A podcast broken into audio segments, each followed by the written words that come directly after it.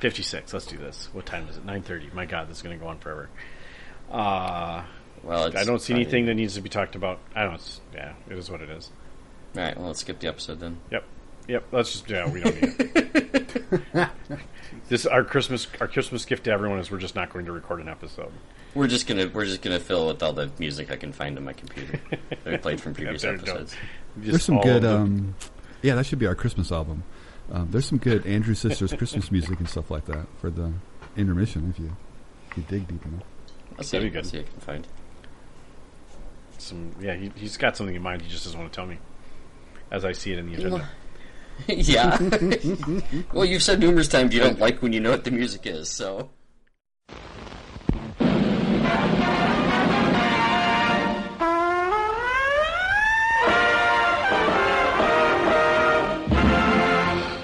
Snafu. Situation normal. All, all fouled up.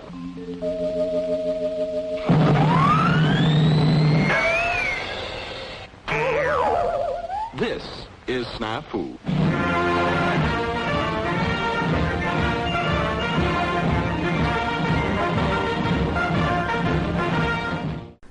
All right. Welcome to another episode of Snafu. Uh, I'm Rick. This is episode 56. Right? Yeah. That is not a typo this time. No, it's crazy. Uh, let's say hi, Pat. You just Hey, Pat. so How's it uh, going? say hi, Dale. Hey guys, Say hello, Jeff. Hello, Jeff. We're out here. I got my dancing monkeys saying whatever I say. All right, just had to double check. Yes, last episode was 55, so this one's 56. All right, good. Yeah, so we're Just checking we're our good, website, so hopefully that's Okay. up to date. right. Uh, let's let's dig right in. We're gonna so we're gonna talk about some stuff that uh, users brought up on Facebook, which Pat reached out, and that was really nice to see that not only people are engaging, that they had thoughts for us. So yeah, Uh, that's cool. Well, yeah, I it's, just it's nice figured to get some feedback. they're the ones listening to it.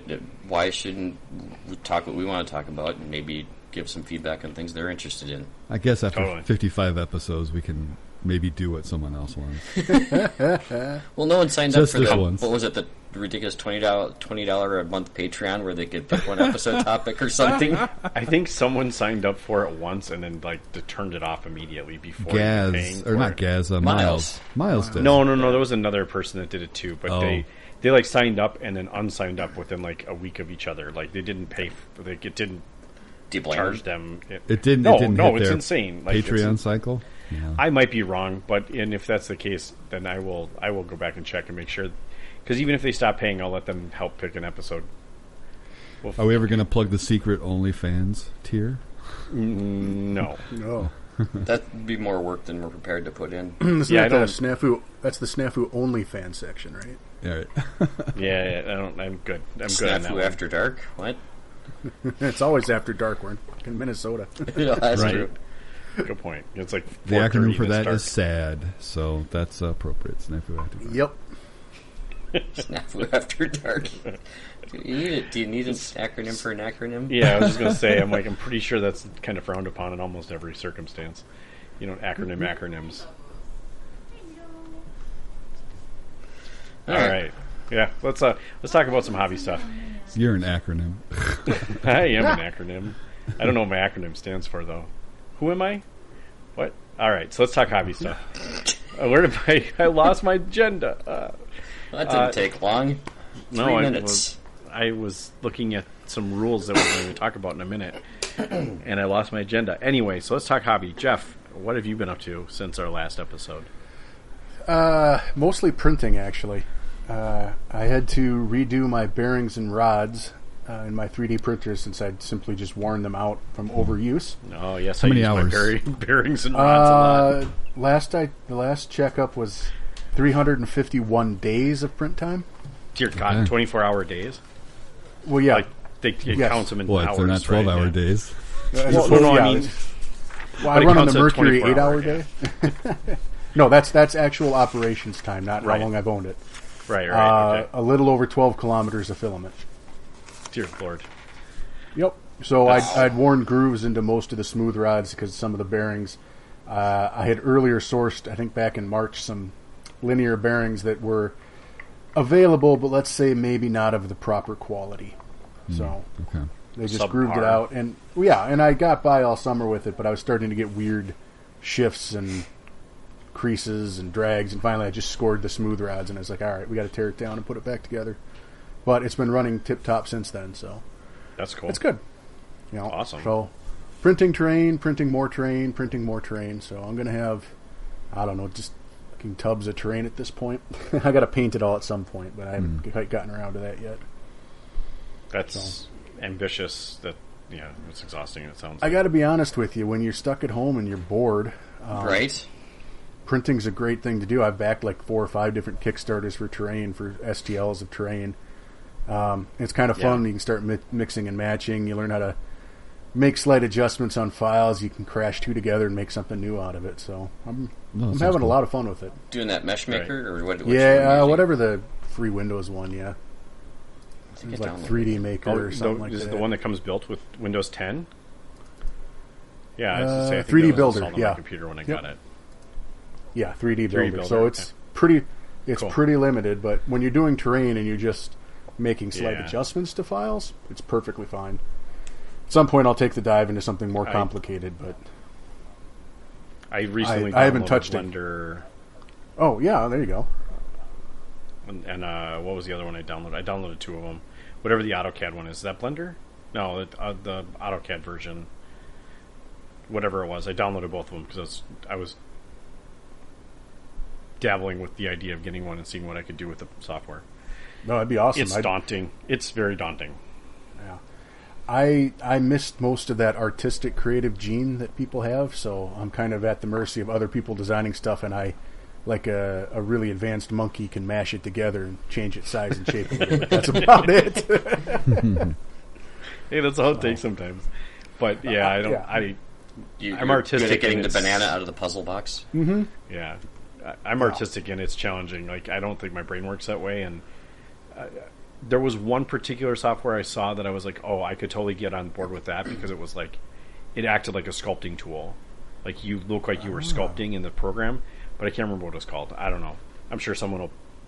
I am Facebook message us that one. So anyway, that's cool. So no no real painting, no new army since last month? No, no, they the Italians are primed and sitting on the paint table. I just haven't gotten around to painting I, them yet. Uh, I know it's it's hard to be ambitious about it right now. As, as far Yeah. as like, I can imagine having a 3D printer and just like, okay, I can hit print, but you don't have to like sit necessarily and watch it the whole time. So it's Yeah. it's easy to keep rolling through filament. But I I'm not in, I would not be as ambitious to paint. Uh, terrain at this it's point. it's kind of the tr- I mean, terrain's not as bad to paint. I don't think as no, miniatures are because you can do a lot of it more with just the airbrush. yeah, and even dry brush and airbrush, Yeah, is yeah, and probably even all you spray ever need. cans too. Yeah, rattle yeah. cans work pretty good for big stuff. But I mean, it's running right now in the other room. I'm on my twelfth or thirteenth print today, so Nice. Jeez Louise, Nice. cool. just bits and bobs. So, All right, but that's Pat. that's all my hobbying. Yeah, okay. Pat, what have you been up to? Um, I finished all the water slide transfers of my uh, U.S. Marine Corps mili- uh, motor pool.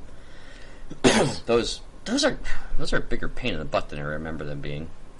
are you decals? using the micro set using- microsol or yeah. are you using water? Well, though, you, you got to get them off the paper first. You dunk them in the water, and then you know wait for them to separate, and then you stick them on there, and then I do the decal set on them. Oh, Mm-hmm. I just I just put them in the water and forget about them for forty five minutes, and then come back and be like, oh, they're off the thing. All right, oh, well, eh.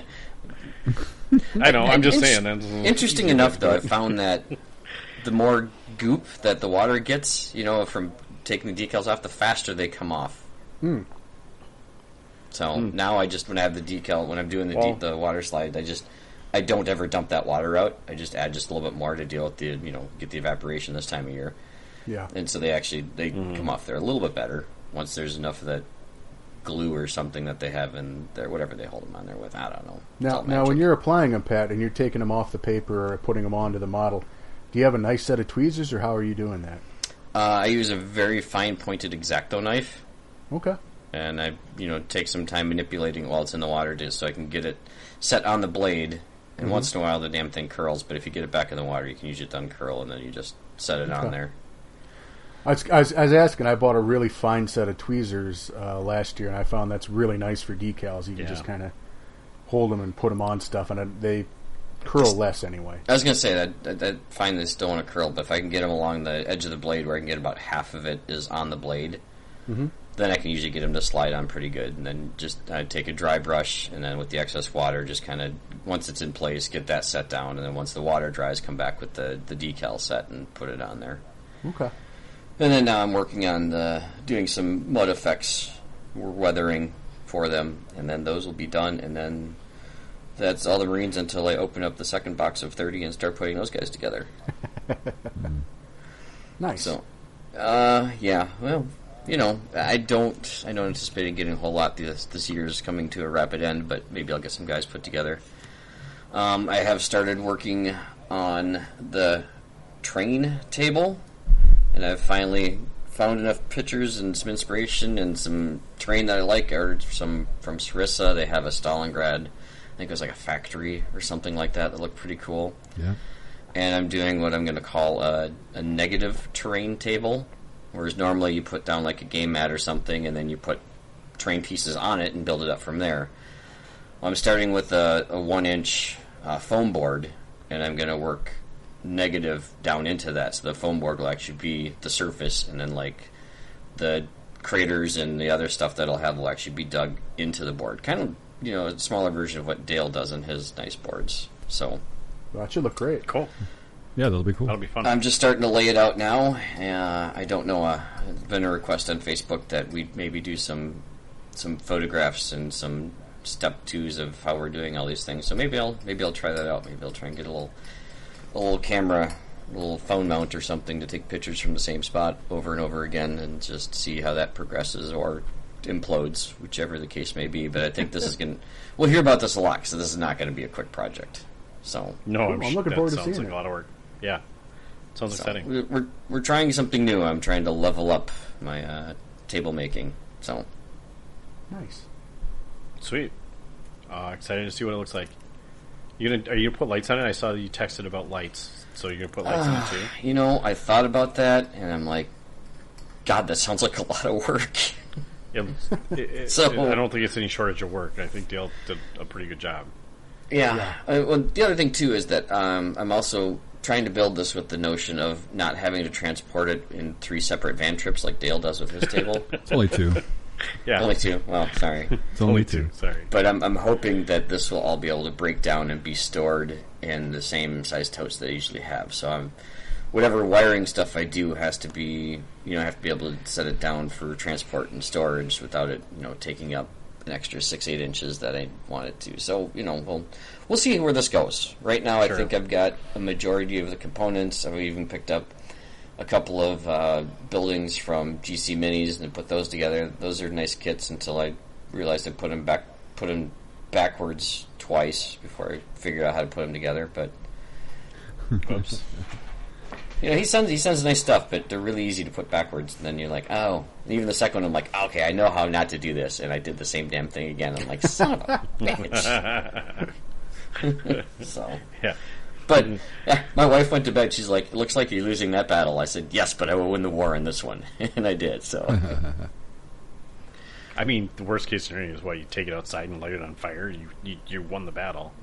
Right, yeah, there you go. Like, like, this shit, this shit burns. I'm cool. I win. the ship burns. I will not. I will not die to this one. Right. So cool. I don't want you Well, commanding any of my armies. I'm just Right? Right. Yeah. Right. well, and and yeah, the the so I mean, if if nobody's heard yet, or if you guys, I think you guys have probably all seen it, and I think we texted about it that Acon isn't happening this year. Adepticon is not happening again this year. They've already cut. They've already called it, Yeah. which is frustrating and sad. But it, I I understand it. They're they didn't want to like jeopardize financially, you know, whatever whatever little money they have saved up for next year. I'm sure. So, well, it's gonna. I think we're this isn't gonna be the last disappointment of the year. I'm sure, given our given our current s- track record here. So, but at least you don't have to try and figure out how you're gonna transport it to Chicago if that were gonna happen again this year, right. right? So Kick that can down the road a little bit. Yep. Yeah. Got got enough time for us to uh, win the lottery and buy a, Airlift buy a it? tour bus. It- It just means that when Adepticon happens again and we get asked to bring the boards, well, they'll be just that much better. oh my god, it'll be amazing. You know how much of a like pent up release that's going to be. Like Oh yeah. Rick will get really drunk. and, and I'll go through like 12 keys. I swear You to sleep God. on all of the couches. I'm still not eating any shrimp though. God, no. I, well, I, no, I will not encourage that behavior ever again. I will eat a steak, but not a not Yeah, shrimp at exactly. a steak joint. No. Exactly. Yeah. Okay. Something tells Uh, me that that all of the events will be completely booked at that. Oh, for next sure. Icon. Oh, yeah. for sure. Like, yeah. not a doubt. It'll be insane.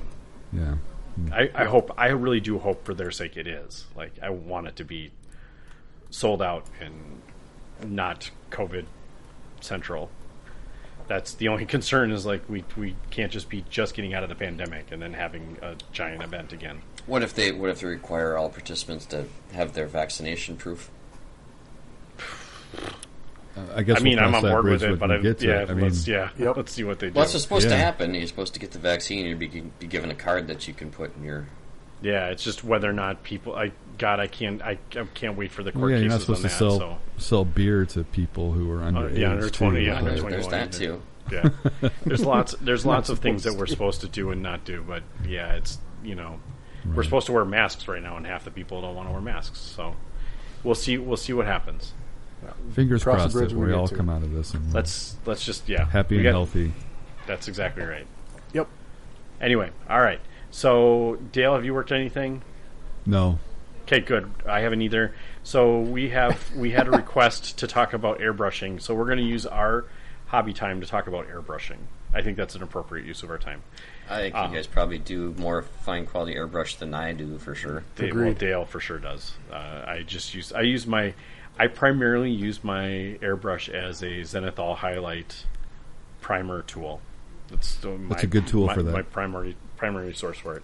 Yeah, you just get really good finite control, and I can control the angles much better than I can a rattle can, and I can do it inside, which is the other big huge benefit of it is I don't. I, I hate I hate hate taking rattle cans outside, spraying it, and then getting that weird fuzz, or like you know like everything doesn't like nothing looks right, and it's like or you get the granular like shit on it, and you're just like, gotta yeah, start weather over can have a again, big impact on that. Mm-hmm. Strip it down. Yep, humidity sucks. And at least inside my house, I have much better climate control, so I'm able to just prime prime with an airbrush, and I seem it seems to be less finicky in that regard too. There's something in the aerosol that I think is doesn't like doesn't like humidity. So Is uh, there that's a what I use it brand for. of primer that you're using? I actually use the Badger brand, so I use the styrenes or is what is it called? Uh, It's something called like that. Steinel Res. Steinel Res. There we go. So I buy that's the what I three use. pack. It's it. Hmm. So right now, I don't know if this is a COVID thing. It's it's hard to come by. It's you can't Um, you can't find it. in I big was at the bottles source recently. today, and there is the all the airbrush and all the paints are very picked over. Yeah, d- we. I mean, because a lot of them, like Vallejo and sh- stuff, is coming out of Spain, and Yep. they kind of got the manufacturing got shut down They're for shut a while, down. and yeah. So Yeah, Oh, it's, the it's supply just chain is unfortunate. super like it's backed hard. up. So Yep, yep. So sometime we'll get it again, and I know that the Badgers Badgers a U.S. company, but I'm pretty sure they were getting their, I'm pretty sure they're getting their primer from overseas, and they China. they got a huge batch of it, and it sold out immediately again. So, and they were having some, you know, i- it's worth noting also that I guess the gray was having some kind of issues recently. I bought I just bought bottles, so I was like paying attention to this because apparently the gray was doing nasty stuff, like something was not mixed correctly or something in a batch. Ooh. So a bunch of people were getting bad primer and it wasn't good. So just keep in mind that happens sometimes. But the badge Uh, I I, do saw- have a good good track record with the Badger primer. I saw there was a new brand that I hadn't seen before, and it was it very obviously it was new because it was their display was 100 percent stocked, like it, you know, it Hmm. looked brand new plastic, the display and everything. It was called Dork Airbrush, I think it was. That sounds I hadn't ever heard of them before, but it was the only uh, painting stand that was clearly a new display and was full. So Got it. obviously it hadn't been there very long. and this is at the source. Yeah, Yeah, well, and, and I imagine they're. I'm sure they're frustrated in the sense that they can't keep paint on the shelf. uh, actually, So their, if they their can- GW pots were just fine. They still had their Well, contrast, yeah. and but I think the price is keeping those on the shelf. Yeah, that's that's part of it. And well, and on top of that, it's uh, GW's production line has not slowed down It, well, it has, but it has not slowed down to the point where they're completely locked down and they're, they're not producing right now. So, you know, Yeah, they're they- able to get stuff. And I'm Yeah, they I'm have guessing limited Source quantities on has a some good- things. So Yeah. Well, I was going to say almost everything is uh, limited to two orders. Anyway, so I, I have just a cheap compressor. Uh, I think I have a master compressor. Dale, do you still have a master compressor? Or did you upgrade yet? I'm on my second master compressor. Okay, so I'm still on my first, but it's just a cheapo eBay special compressor. I With think mine canister, came with. an- right? Yep, it has a Yep. can. I think that's the big thing is you want to make sure you have a tank. Don't buy a, don't buy a tankless air, air compressor because you're going to be running it constantly and it's obnoxious. In, in my opinion, I don't I don't like having the, the compressor running all the time. I, I think you'd have a you lose a that's some pressure variance if you don't have a canister. Yes, C- Dan is correct as well. Is that you you because it's constantly pushing, it is never actually getting a constant pressure. You're going to always be kind of waxing and waning as far as what pressure you're pushing at. I got But that I- fancy Badger one that I picked up at Adepticon. Yeah, I wish I had bought one of those too when I was there. I think you bought the Basically last stole it from one. some big guy that was next to me trying to get it to, and I sweezled Right. in. That dude's going to find you someday. Now, Can't- now he knows can't who have the you are. compressor. Like you just announced who you are on on the internet. So good luck. Eh. well, the chances he listens, he's probably a he's probably a 40k guy. Probably that would that would not surprise me. We're Um, all secretly 40k guys. I am Right? not. Uh, no, you're not. Where I started. It's but okay. 40k? You started in 40k, not fantasy. Yeah. Oh, okay. Yeah, way back in Standard high fantasy. school. Yeah. learned something new about Jeff today. All right. yeah, I wandered through a hobby store in Rapid City, South Dakota, and they had a pre-painted squad of those plastic storm. If Mm, you're a 40k player, the plastic stormtroopers, the old ones that were like in berets, Okay. for twelve bucks. And I was like, "These look cool. I'll buy them." And then the guy's like, "You know, there's a game that gets played with these." And I was like, "Oh, really?" Arr. And like, I got my Drew, am I- start in 40k actually too. Rogue trader Okay. in college. Wow. yeah, Okay. Uh, my I was D and D, and we started painting minis because we got sick of the arguments about the abstract combats we were having. So that's, that's my intro to D and D. Okay. To, to minis, yeah. All right. Well, I'm the only fantasy guy here then. Okay. Uh, anyway, but my first so back to- tabletop was fantasy, and it was only eighth edition. So I'm probably the newest guy to tabletop gaming. Yeah. That's all Probably, right. probably a lot. When yeah, there's no reason that's not nothing shameful. All are about welcome. That. It was a good. It was a good uh, rule set for sure.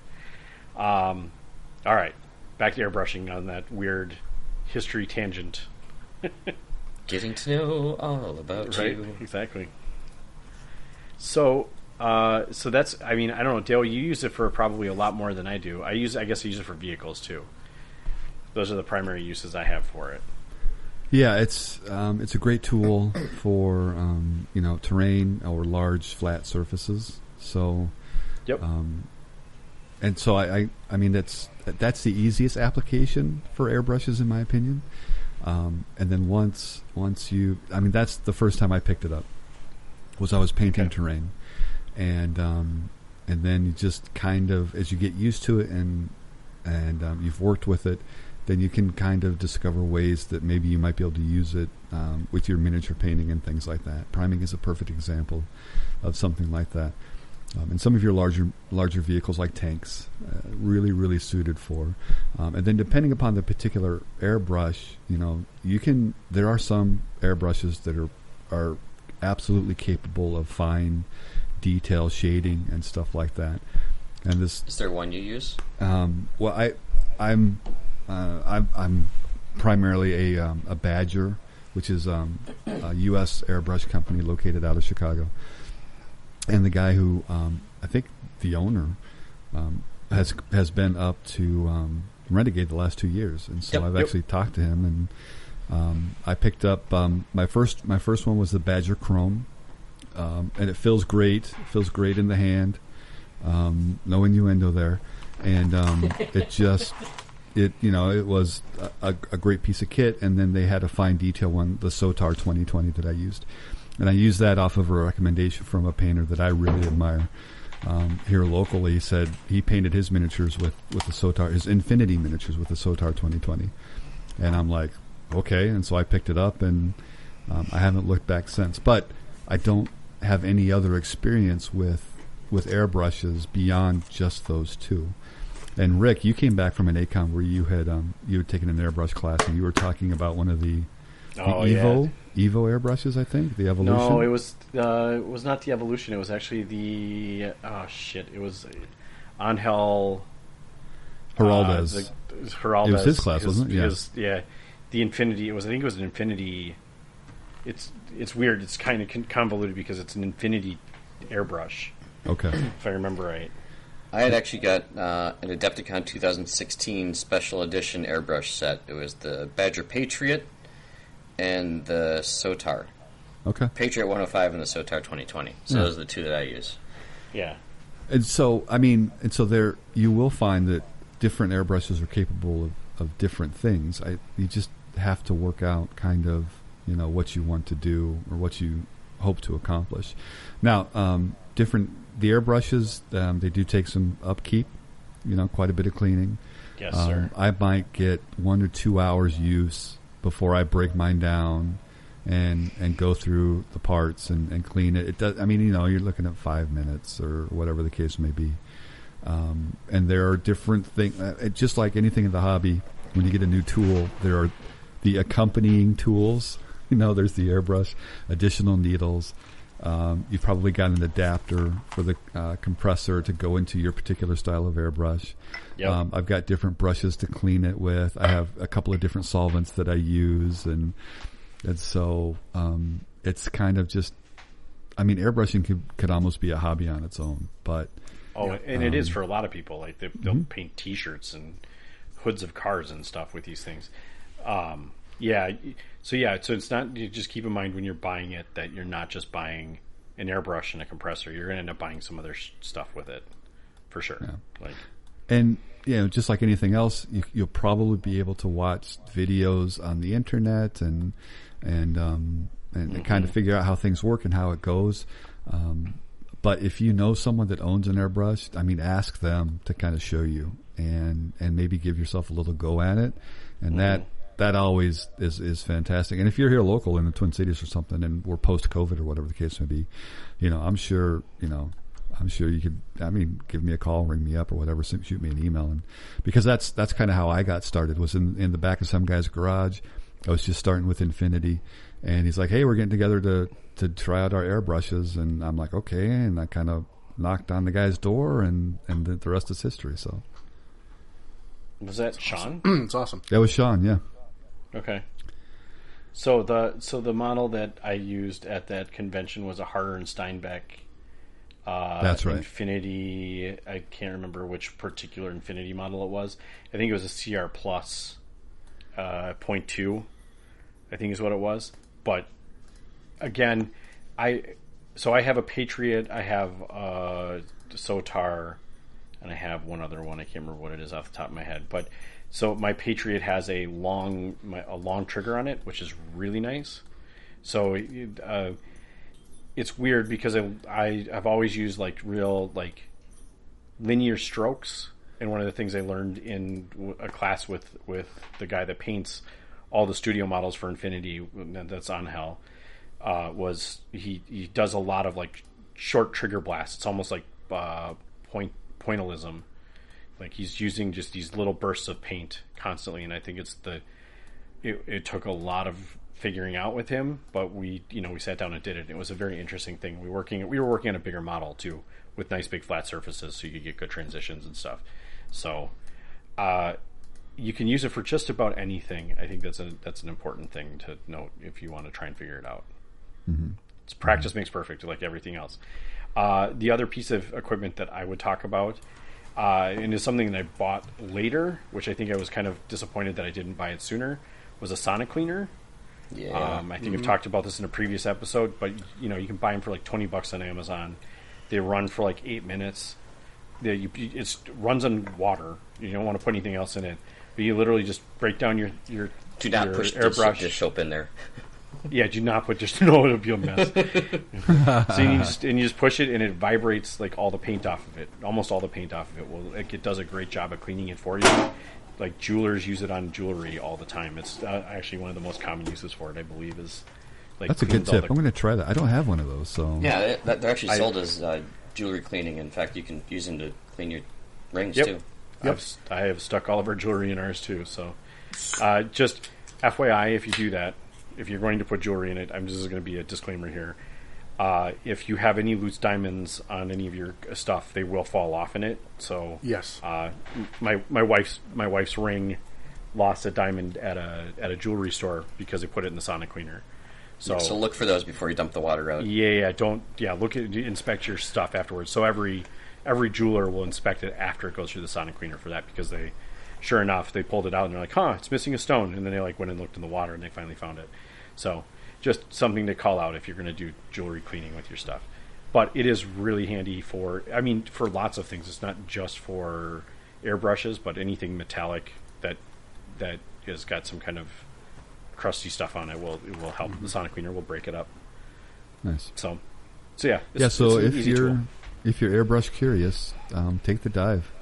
Yep. So there are millions and millions and millions of videos and YouTube videos on how to clean it, how to how to do z- uh, zenithal highlighting, but that's just a way of doing shadows before you start. It's kind of a handy trick to use for painting.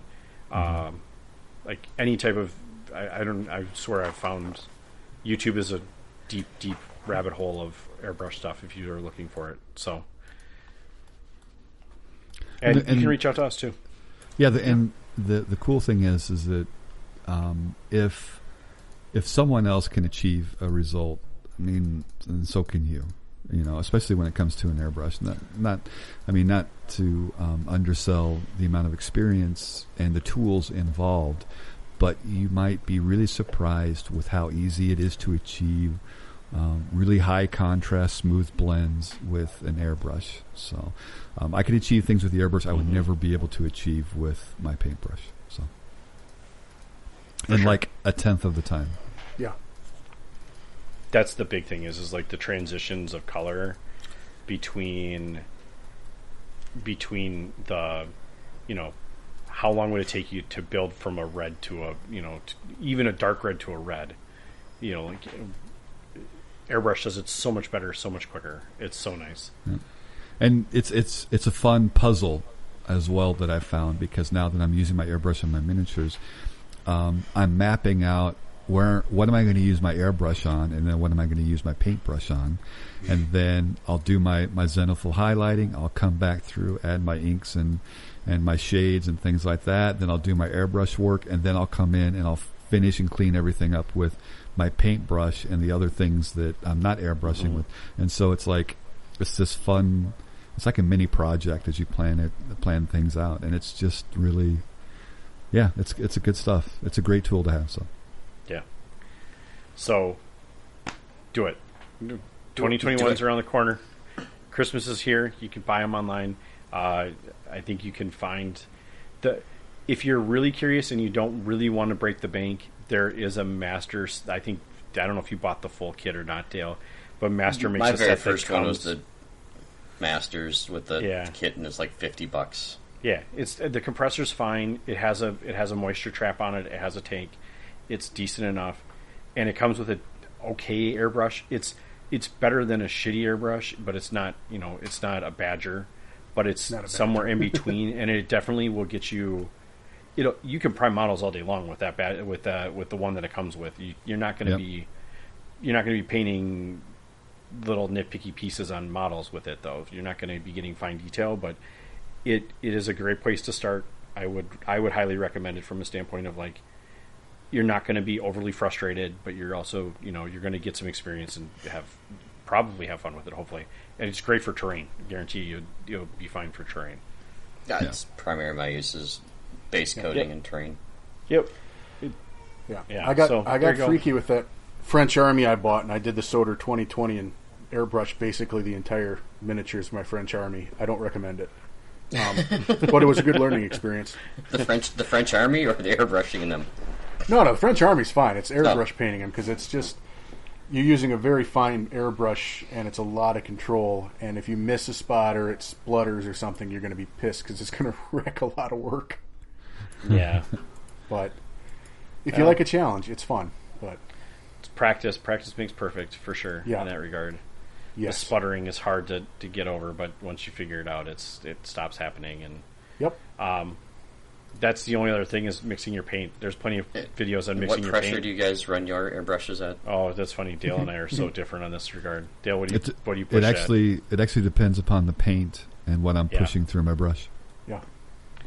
Normally, you're a lot, uh, or, or is it Jeff that you're normally way higher than I am? Uh, Jeff, Jeff inflates tires with his. I, I Yeah. could inflate tires with mine. I, I run detail work. I run like a twelve. but if that's, I'm doing that's any, pretty normal. but if I'm doing anything big or I'm pushing a thicker paint, I've put mine all the way up to sixty and just let it go. Oh man! Wow. Okay. You'll go through a cup like- of paint real quick. Do, do you Yeah. like brace yourself a little bit first before you No, hit but down be that sure. plunger? But but seriously, be sure you're wearing a mask when you do that because I've got ventilation, but you're still aerosoling a lot of paint. Uh, yes, Yeah, you should I- always wear a mask when you're airbrushing. I mean, it doesn't have Or- to be the full or have a respirator, but but masks are pretty easy to find these days. So you know. Imagine they that. Yeah. Well, yeah, I, I don't. I, I've done the same thing, Jeff, where I where I crank it up to push, you know, a, a shit ton of primer out of it in a real short order, and it's I probably 35, 40 somewhere in there. I don't know if it's quite as high as sixty, but like working my ass off and looking, look, just keep painting, and all of a sudden I look up and I'm like, I'm in a room full of haze. I'm Yes. like, oh yeah, that's not good. I, I went and got my respirator and put it on at that point, but Yep. the damage had already been done, but I was just you. It does, especially the higher you go, the more it aerosols for sure. Yeah. So you'll just know you're keep in that in trouble mind. because you'll you'll blow your nose and there's like a lot of color in there that's not you know a normal snot color and you're like oh oh no You'll definitely know what color you were painting last night the next day. Yeah. yes yes that's not All good. right. No, that's really not good. You should not do that.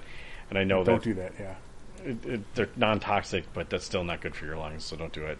no you should Well, you, it's not yeah, it's not the paint; it's the aerosol that it, it does the damage to your lungs. yes Yeah. Yeah, Is so it- wear well- wear a mask. Always wear a mask when you're airbrushing. Just safety first, guys. that's right Sure. Yeah. Yeah. You should. Yeah. You should anyway. It's not a matter. I'll, of I'll anything leave else. you optional on the goggles, but you know, I was going to say, I I like am my just trying eyes. to think if there's not an aerosol there, though. It's just pushing through air. So there's not really any aerosol chemicals but going it's, on. it's it's it's atomizing It's- the paint. It's it's yeah, it's the particulates, sure. Yeah. Like it's not it's not an aerosol product though. Okay, all right. Enough nitpicky shit on that. Wear a mask. It doesn't matter. Be, be, Airbrushing Oh. yeah. whenever, just in the shower, whenever. Wear wear a mask. Just never take it off right. all the time. That's No, a good different tip. kind of- Wear a different mask when kind of you, mask, when yeah. you Th- use your this is airbrush. the way. That that could probably be said for a lot of the things that, like even flock and stuff. You're not supposed to breathe that shit either. Like Well, this all the isn't hobby flocking products are not tips good. and techniques. This is airbrushing. No, tips no, and all techniques. right. That'll be next. That'll be next episode when we Don't worry about that. Uh, when we get no 2021. other when we get no ep- when we get no hobbying done we can just talk about basing next month okay great all right uh, i don't want to talk about this next next topic because i am 100% certain my goals were a failure uh, so let's look back at our 2020 goals from episode 42 holy cow that was a long time ago already episode 42 about the 32 minute mark Jeez, you did you go back and listen to them pat i did Oh, that's just because i was depressing. Oh, curious man. and i wanted to be somewhat accurate when we did this oh boy I can't remember So- what we talked about in the last episode. I, there's no I- way I'm going to remember this. what's the reason why we record them so you don't have to remember yeah so what did we promise we were going to do this year pat all right so dale said uh, he was he was he was pledging that for operation snafu he was going to be he's going to be doing some serious pre-write-ups for the communications and he was going to have those done before sep- september and he still wanted to do some finish up work on his Stalingrad board from the last Operation Snafu. Well, I did actually. Um, I do have that finish up work sitting on my hobby table right now. So that No. kind of got Oh, done. you got, you got a year yeah. Sweet. So, So your Stalingrad board is finished. no, no. Um, Oh. Well, Operation Snafu didn't happen, so there wasn't a deadline. So Yeah. All of a sudden, that deadline didn't matter anymore. I just, you're right you know, but those were both Sadly. good ideas. Um, Yeah. I'll, I look forward to 2022. Yeah, just ditto ditto twenty twenty Wait, one. 2021. There you go. Yeah, yeah. We don't just Yeah, get let's not- skipped the whole year. Yeah, Let's don't please not hit just re- be don't, locked. no one hit restart on 2020, please. Yeah, Right, next year. Yeah, So, yeah next year. So and Rick was going Uh-oh. Oh, to complete his Marines, and his Romanians were going to be done by by June. In time Nope. for in time for Bug Eater. Nope, that didn't happen. Although, I mean, I'm going to come up with excuses now because we didn't. In all of that time frame, we also had, um, the whole going to Ireland for World Championships happening too. Yeah, well, yeah, I, I, Hmm. So, I know. Kind of changed things, and then COVID happened. So yeah, no, that didn't happen. They're still they're still sitting on my desk. I have them sitting on my desk. That's a that's they're there. They're first in line on the painting table. Just Okay. not getting done. 'Cause and video Bug games are Eater, so much more the fun. dates have been confirmed, so they're planning on having it next year. So just um, Mm-hmm. an FYI. That's Yeah, that's okay. good. There's a ray of sunshine out there. Uh, Right. Jeff was going to have all the operation snafus and narratives written up by June 1st to help Dale with his pre-write up. Yeah. yeah. yeah. um, so y- clearly that didn't happen either. Yeah. Yeah. Uh, I was going to get in 25 games of bolt action. you probably got close. Maybe. Uh, let's see, I got, I, had, I think I had three with Dale. I for sure had one with Rick, one with Jeff, two with Ian, and I think one with Jesse. And then if you count Okay. the TTS games, I got three more on there, so like 12. Well, that's good since we've been, you know, eight what eight months of lockdown. Uh, and if if the tournaments we had planned on going to happened, Yeah. there's That would have been another 12. yeah, that would That have would've been, been- quite a few more. yeah. So Yeah, easily. I think you would have hit You it. would have gotten really close. And then, Yeah. yeah, I would have had to pick up just a couple of games here and there, and I, you know. And then, uh, uh, if I didn't do that, you guys were going to make me play Norwegians, and Jeff was going to paint them for me. Oh. I don't remember this, but that's definitely happening. That- Yeah, I think I that's mean, And then Yeah, I I we said, uh, said, I, would- it's I- happening. I had gone first last year with the goals, and then uh, I said, well, careful, guys, with the consequences, because we'll all be playing Norwegians next year if this is the case. Shit. No, I I'm mean- not playing Norwegians. Now, now, now, just saying, I think if uh, Adepticon runs an early war theme again, we could all just bring Norwegians. I mean, that'd be kind of hilarious. Hey, towards the end of this episode, we'll talk about an army that will actually make the Norwegians seem very good and playable. So I, I fail to believe that. we'll, we'll all make a believer of you. All right. So there you go. We Um, uh, we we collectively missed all of our goals, uh, but we have a very big asterisk next to that, and it's Yeah. it's COVID nineteen. It's called Screw You 2020. I don't Right. I don't know how we weren't prepared. I mean, this is COVID nineteen. We should have known about it back in seventeen and eighteen, but I guess we didn't learn anything. No, if that were true, I would have invested a shitload of money in Pfizer in January, Right? right. Yeah. and then I could pay for all of us to go to any tournament we wanted to go right. to. No doubt. have a tour bus going to all the tournaments. Right. Uh, well, yeah. It is what it is. It is what it is. Right. We'll we'll hope hopefully we'll we'll do this next month where we make plans for the year and Yep. our goals will be much smaller since we don't know what the world looks like next year yet. I am going to flip a quarter three times. I'm going to play a game of bolt action even if it's by myself. Hey, I do that. Yeah. No, I mean, it, I just have to get s- shit set up somewhere. Um, okay. Well, there we go. Uh, did we have any consequences, or only you had consequences, Pat? Only Jeff put the consequences on me. I, I, Oh, I there you didn't go. Put them well, on then we him, have to. so- Then we, then you have to play Norwegians. Then we don't have to play. but then, Norwegians. but then I, I passed it all to the rest of you as well. Oh so. crap! Never mind. None, of- no, no, no, nobody's playing Norwegians then. All right, cool. uh, let's let's talk about one of the other. Uh, well, here's the first su- first subject of the of the podcast that we talked about on Facebook, or someone was this a mention on Facebook? No, this is this is one I No, wanted Oh, something to we look just at. wanted. Yeah, Pat wants to talk about. Okay, well, I think it's a good one to talk about because paratroopers are pretty cool. They I are like paratroopers. Uh, so we're going to talk about paratroopers, Uh, all, all sorts of flavors of them by the looks of it. So, um, except you didn't write Fallschirmjagers on here anywhere. Yeah. No, I didn't because because I, I ran out of time. And actually, I And think I did- got distracted and came back to the Didn't know how list. to s- didn't know how to spell it. Yeah, I get it. I can barely pronounce Falschmjager, and it's probably not even correct. So I'm sure it's not. I'm sure it's not. I'm sure we'll get told by somebody we're not correct. But that's half the fun of it. Um, All right. So let's break it down. What what makes paratroopers paratroopers? What makes them so much better than the rest? Uh, as 'Cause they far as I can know, jump they're out of all planes. veterans and they're all stubborn, and that's like their shtick. That's uh, the primary way of getting stubborn troops is your paratroopers, right? Yep. I think Yeah, I that don't- they're all they're all stubborn. I'm Yep. I'm I'm thinking that recently we've seen we may have seen an entry where they weren't veteran, but I I may not be right on that. So No, we I did. That couldn't was the find first one. Uh, sh- shoot. Uh, Pat, can you quick go listen to the last three episodes because it was in there somewhere. I think it's only it's only a We've nine come hour across. day. So yeah, no. I Oh, we- fix we- this one in post, but I think there Yeah. may be a non-veteran option now, but it Not would that be I very found. recent. Okay, all right. Not that I found in the the quick uh, I think half hour, so I put in clicking through. Okay, I'm probably misremembering that then. Okay, Yeah. So I mean, the, the U.S. has paratroopers. They've also got paragliders. Those are, those are both veteran. Uh, Britain's the same thing. Uh, Japan has. uh, I'm not even going to pretend to pronounce what theirs is.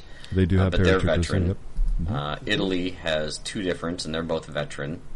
Okay. Uh, Hungary has their paratroopers. In addition to being uh, veteran and stubborn, they also have the motivated elite, which is that they clear D2 pins with their Sweet. order test, and they also have tough as old boots, which gives them uh, an extra melee attack per three guys attacking. That's nice.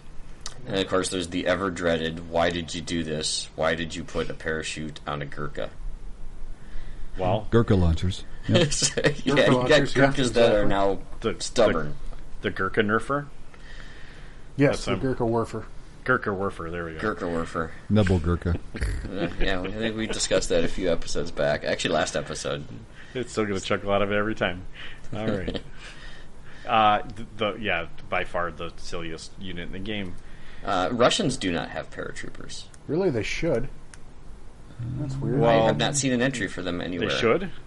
yeah, they should. Well, how do they feel about that? I don't know, but they Because they're not in the should base have uh, book, an and they option. haven't shown up in any of the other multi-book searches Weird. that I've gone through. Now I'm gonna have to go Google because I'm positive they had paratroopers in World War II. Well, then they don't have an entry yet. Well, that's a thing. Also, I sorry, I was spacing out here. The uh, not veteran paratroopers you're looking for are the green Fallschirmjäger units in the late war. Okay, yeah, Okay. and There you they're go. actually inexperienced. Yep. Uh, d- are they actually still stubborn too, or are they just? Uh, Uh, probably not. Yeah, I don't think they I are. think they're just green. I mean, the Yeah, I first don't article think I they're read, stubborn. I'm reading is Russian paratrooper caused havoc in World War II. Here's how they did it. They were a pioneer in airborne warfare. So they most definitely had airborne. airborne So they're troops. missing an entry for them. Is Yeah. what I'm. Bro, just it- just for reference, this isn't exactly World War II, but there's a picture for the Soviet paratroopers deploying off a Tupolev TV-3 where they're all just kind of hanging on the wings and then letting go, and it looks amazing. That does sound amazing. But Yeah, they- yeah, I I- absolutely know there are paratroopers in World War II. I don't know why. Why would they not have an entry? That's weird. So they're not in the base book, and they're not in any of the other armies, any of the other campaign books that I've gone through. So well, uh, this shows you how much I play Russians because Oh, my I guess is is they can't have all of it, wow. right? Well, of Well, any you of the keep- I'm lists, guessing- they're the ones that ha- do have all of it. So Of all the thousands of things they gave the Russian the Russians in bolt action, they didn't give them paratroopers. I mean, come on. And if someone has that entry, let me know because I need to add it to the list. Well, hold on now. I Yeah. do see an airborne squad in the in the generic on ooh, Easy Army. Where do they come from? Of course, it just says Army is the Soviet Union, and I know that's not right because it must come from somewhere if they're not in the base book. no, the armies of is the base book. I thought. Are they? Are they? Yeah, that is the base book. They're vet. Oh, these guys are way nastier. They're veterans. You can make them tough fighters. They don't have stubborn either, though. Huh. Huh. Huh. Well, Uh, are they? I'm sure if they get a unit added, it's going to be something as cool as like machine gun squad. It'll be parachute guys or something like that, right? well, they'll they'll be paratroopers with like two SMGs and body armor and treads and you know, something like that. They, they actually, Just, uh, they're add- actually, add- they're actually just tank riders. The tank's got a parachute, and they just ride on the tank. The Star know, Wars will get paratroopers. If I can tell you a fun story about that, the Russians experimented with uh, airdropping light tanks. And they're kind of like Sure. built in. They basically put wings on the light tank effectively and tried to Jeez. tro- tow it and drop it. It it didn't work, but they Yeah, experimented. I mean, the with idea it. is cool. I mean, Yeah, it I sounds mean, we really do that cool. now, right? We drop we drop like jeeps and Humvees and shit out of planes now. Oh, you can Like, you don't- can airdrop uh, up to uh, what a Sheridan Starship, I think, which is I guess I don't know if we still use those or not. It's a tank, but it's got like its armor's Yeah. aluminum instead of metal to keep it light, so you can pair drop it. But I uh, the don't concept want to be the has guy that been gets pretty in the hit or aluminum miss. tank. Well, it'll Okay, you're stop getting in a everything tin can. under under a fifty cal. Okay. yeah. Which, yeah, when you're okay. assaulting someplace, you're not supposed to go toe to toe with tanks in an assault vehicle. right? you know. Sure. Good You've point. usually lost if you've done that. Right. It's it's uh, you're only supposed to fight infantry with it. Right. Yeah. Okay. Okay. That's the idea. Uh, anyway. So we've kind of alluded to the Sorry, fact history That, diversion there. Sorry. yeah, yeah, yeah, no, it's good. Like I like that because I would have never. I didn't even think about the Russians, and why would they not have? Why would they not have had them? Uh, anyway, so we kind of alluded to the fact that it sounds like everyone other than the and basically Russia has paratroopers. Well, the minor, a lot of minor countries don't have them either. I don't Sure, believe, I yeah, don't yeah. believe Romania has them, but I'm not 100 percent certain No. on that. Eh, no, because they didn't have any way of getting them in the air. Right. Yeah, first requirement would be the plane. Yeah, if they have to have some air dominance of some kind somewhere to, to be able to drop trooper troops behind lines. So, okay, uh, let's talk about how we would use them in a in a list because I think that's a interesting. Well, I know that uh, Topic. people playing an entire uh, list of British airborne is is a thing. Is a nice starter thing. Sure. Yeah. Well, I think it's uh, British do it very well too because they get the special rules to kind of make them all that much better. Yeah, up and at 'em with uh, with with paratroopers is freaking outstanding. Uh, play the Market Garden list or almost anything out of the Market Garden campaign book, and you got lots of really good options. Nice thing about the the Market Garden list of the straight uh, armies of Great Britain or the Commonwealth um, is the fact that you can get so you, you give up basically your armor, but you can get like three machine gun jeeps, which are like jeeps uh, with twin machine guns, so they're pumping out ten shots. They're a veteran for forty five points. That's Beautiful. pretty sweet. You can Yeah. get two mortars in there, which is pretty sweet. I would then, give up my tank slot for that all day long. And then you can get a veteran Piat. Meh, meh. I didn't really sell that ending very well, did I? Leaves you can. yeah, Well, you don't have to take that. Uh, I ran this list. I think was, was the first bug eater. Must have been the second. The first one of the earlier bug eaters we went to, and it was a good list. It, it did well enough when I didn't know exactly what I was doing, and I had a lot of fun playing it. So and this is when I was was able to get the snapped action. You know, had the little mortar pit and did the the snapped action of both the mortars, which is really nice. I think that was fine till the last game when I played against somebody who had two snipers and just took out my mortar teams because that's a lame rule. But you know, You're not wrong. yeah. Well, now So- you know not to deploy them where they can be easily picked off by snipers. I do know that now. I Well done. think I knew that then, but it probably the terrain didn't allow it or something. I don't know. Yeah. Or it's just bad luck. These things happen. They do. Right? So, um, any of you ever actually like done a paratrooper force? I have not. Well, I mean that army that of Italians that I'm sitting on my bench not painted are all airborne. Okay. So I Um, intend to in the future. Yeah, I, I actually have never run paratroopers in general. Um, I, I don't know why. Just What's, because I what's nice didn't about have the them. stubborn is I've had them take a, a heavy mortar to the face and lost half the unit, and then still made the the morale check because I didn't have to deal with the the four pins I got. Yeah, Mm-hmm. So it was nice that the unit was still there, but the downside was now there's only like four or five guys left and they got four pins and the mortars ranged in on you. That's usually not great. Yeah. That's not a great situation to be in. You better hope you have a, a good se- a good first lieutenant nearby that can get those troops to move out of the way before that shot comes in again. I- I mean, stubborn is it's just a point, so it's not prohibitive, and it is nice on those odd, well, maybe not odd, but the occasional times where it does come in useful. I, I Sure. mean, I, I, yeah, I don't. I guess in the in our meta, there aren't a whole lot of pie plates, and again, you still even if if you do make that stubborn check, you've still got the mortar ranged in, all those kinds of things.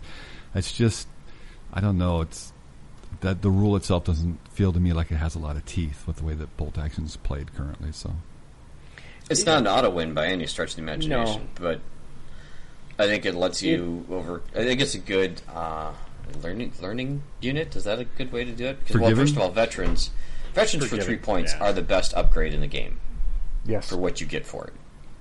yeah, that's a good Sure. call. And then when I- you're putting one extra point on there to be able to test on full morale, I think is nice. I could see where that would be a good intro. I, I can see them being fairly. I mean, I ha- again, I have not used them very often, but I think they're very good. They, I, li- I like the stubborn roll. Yeah, they can land an objective. Like if they're on an objective, and you, okay, so that something, you know, you get you get four pins on them. Who cares? They're, like they're just going to stay on their objective anyway, and they're they're survivable. I mean, not that any veteran isn't survivable, but if you're putting, you know, if they're soaking up pins, they're you know they're kind of doing their job, even if they're not Mm-hmm. taking wounds. I don't know. So It's- over over a regular troop, they're automatically going to be what thirty three percent better on order tests. Um, on uh, regulars, as far as stubborn goes, As far as veteran goes, and then the stubber on top of that is just you know the Well, the morale then- casing. I mean the veteran just gives you one extra pip of leadership. Yep, which I is a don't- lot. I don't think that's thirty three percent more though. it goes Although- from nine to a ten. Yeah, it's not Although quite it might- 33%. I mean, I guess how many times do you roll a nine versus a ten? That, that might actually be a pretty significant, but you're rolling nines quite a bit, anyways. Mm-hmm. So, um, I, I mean, but it, it's only a point, so it isn't it isn't a prohibitive cost upgrade. It isn't. What I'd like to see is is uh, some kind of built-in special deployment rules. So, Yep, I agree. Uh, That would that would be amazing. Like Hey, what a great segue! Well, I it- maybe this is a good time for an, a story because I think this is a, when Jeff and I were playing in teams at Adepticon. Got what was that? Four years ago now. How Yeah, long ago was this? It Jesus. seemed like a long time ago now. I, I don't know who were we playing. What was what was their list? I can't remember what army was it. U.S. Had to be one of uh, them. had to be player U.S. Yeah, I'm po- pretty positive it's U.S. and they, he had a big ass unit of paratroopers, but they were yeah, and they were paratroopers. I'm sure they were.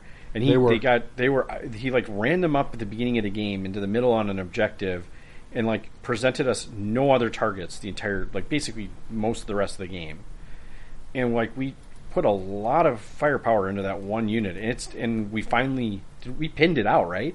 We did well. The it was it was in hard cover as well, like That's a trench right, or yeah. something. So like even we could get hits occasionally on it, but we couldn't kill anybody. I mean, it was really hard to get rid of them. We, we just kept putting pins on them. Yeah, but they weren't like they basically were just like they had not given us anything else to shoot at, so we're like, all right, I guess we're shooting at that unit again. Yep. we, we've done our damage, but I guess we'll take some more shots here. Yeah. Didn't have any better targets to, because if I remember, it, there was like weird s- sight. If I remember the scenario, it had some weird line of sight thing going on too. Like eh, Yeah, there was- something crazy like that. There was some crazy stuff going on. yeah, in, in addition to being hungover, I'm sure that didn't help things any. But um, yeah, it was it was it was memorable for sure. When you're like, oh, we just pinned out a veteran unit. We put ten pins on a paratrooper. well, vet, uh, yeah, veteran stubborn unit in hard Yeah. cover that's probably going down. That's that's the way you have to get rid of that one, unless you all got we some could do. flamethrowers. Yeah. We weren't No, I mean, we weren't really getting that close either. We were kind of I think we were hunkering down in cover too, but Yeah. I don't know. Wasn't I that the, t- doubles game where the the guy had all the paratroopers and his and his partner had the three Shermans? yeah, and, and he like he failed one. I can't remember what happened. Yeah, we killed one one, of right them- away. We killed one like first turn, Yep, And then, And then one ran away, or s- like one we put a pin on one and it failed its check and ran back to the edge of the Yes. table. And he did that twice or three times in a row or some stupid shit like that. And Right, in the just meantime, we really killed the unlucky. other one. yeah, Yeah, that was. And I, I mean, uh, the guy had three order dice for his list, and he was just. I felt bad. He didn't get to play very much, even though I know it was only three order dice. But oh, man, shit, who was it? Was that was that Seamus?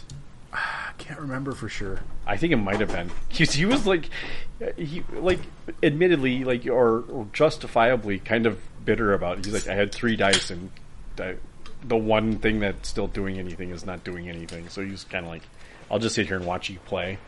If I remember right, I don't know. It was it was pretty humorous. Yeah. He was he was a good sport about it, even though I was like, yeah, that's what happens when you play tank wars in a team battle. Is you get three dice, dude. Yeah. That's usually how it works. Yeah. Yep. Um, yeah, it was a really weird. I remember it being really odd. I remember we yeah we had killed the tanks and then basically a veteran squad, and that was basically the whole game Yeah. by the end of it. Anyway, okay, so let's talk about getting them on the get. Well, so we want to talk about how the weird deployment rules, the fun the fun stuff, the the best part about these.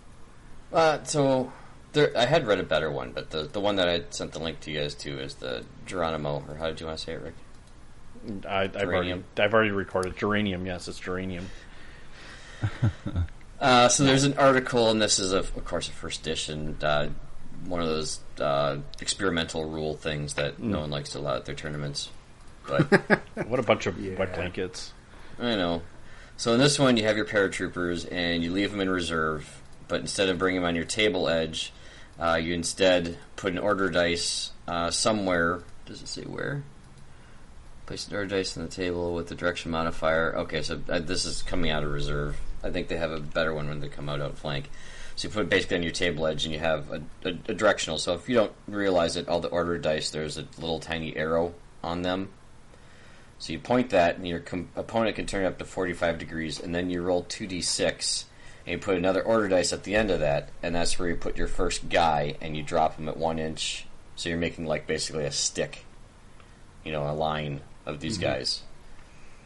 And that's Mm-hmm. Oh, how you're interesting. supposed to. Yeah, that's that's how this particular set of rules is saying to deploy them.